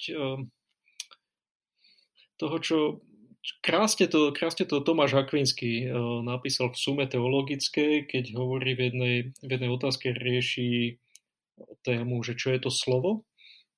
Hovorí o tom, že slovo má niekoľko významov a jeden z tých významov slova, ktoré on tam používa, je, uh, že slovo je anielom myšlienky.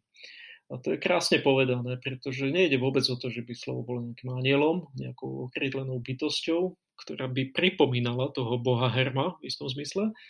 Ide skôr o iné, že to latinské slovo angelus znamenalo posol, že hovorilo o nejakom poslovi.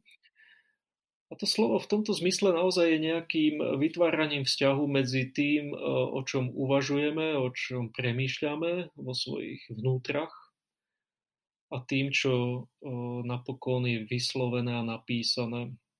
A v tomto zmysle sa zakladá medzi myšlienkou a slovom nejaký vzťah, ktorý väčšinou nazývame výrazom alebo pojmom znak.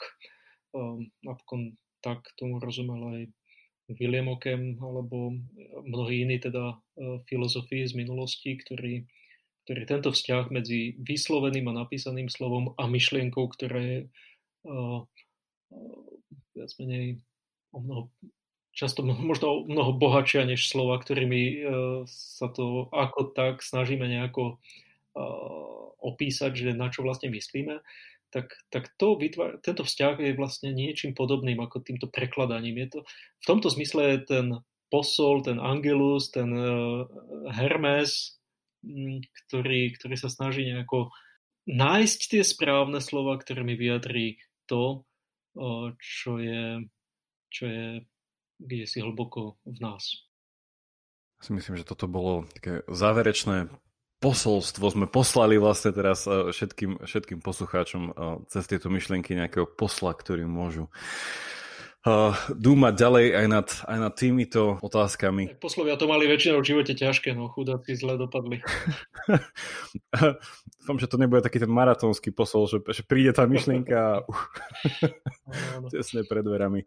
Uh, Ja ti, ja ti veľmi pekne ďakujem za tvoj čas. Zase sa um, potvrdilo to, že človek si to síce naplánuje kratšie, ale tie myšlienky ťa zavedú uh, do, teda nás zavedú do miest, kde odkiaľ sa nechce človeku odísť tak rýchlo.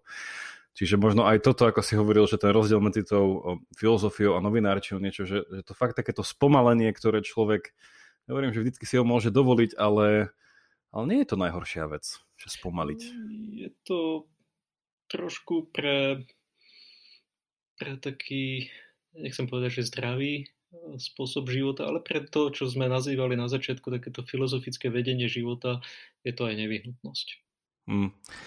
Ak by sa poslucháči chceli ďalej dozvedieť možno viac aj o tom, čomu sa venuješ, ako ťa môžu nejako nakontaktovať, ako ťa môžu nájsť? Mm, ja som dostupný na rôznych teda adresách, či už je to teda na katedre filozofie Trnavskej univerzity v Trnave, alebo v redakcii časopisu Týždeň, na Facebooku, Instagrame, kdekoľvek. Takže určite pogooglia a nájdu, nájdu hneď nejakú... Myslím, že s tým nebudú mať nejaký problém. Dobre. Tak ja ešte raz ti ďakujem, pozdravujem našich poslucháčov, s ktorým sa počujeme na budúce a prajem ešte pekný deň. Ďakujem za pozvanie, do počutia. Toľko na dnes a veľká vďaka za počúvanie.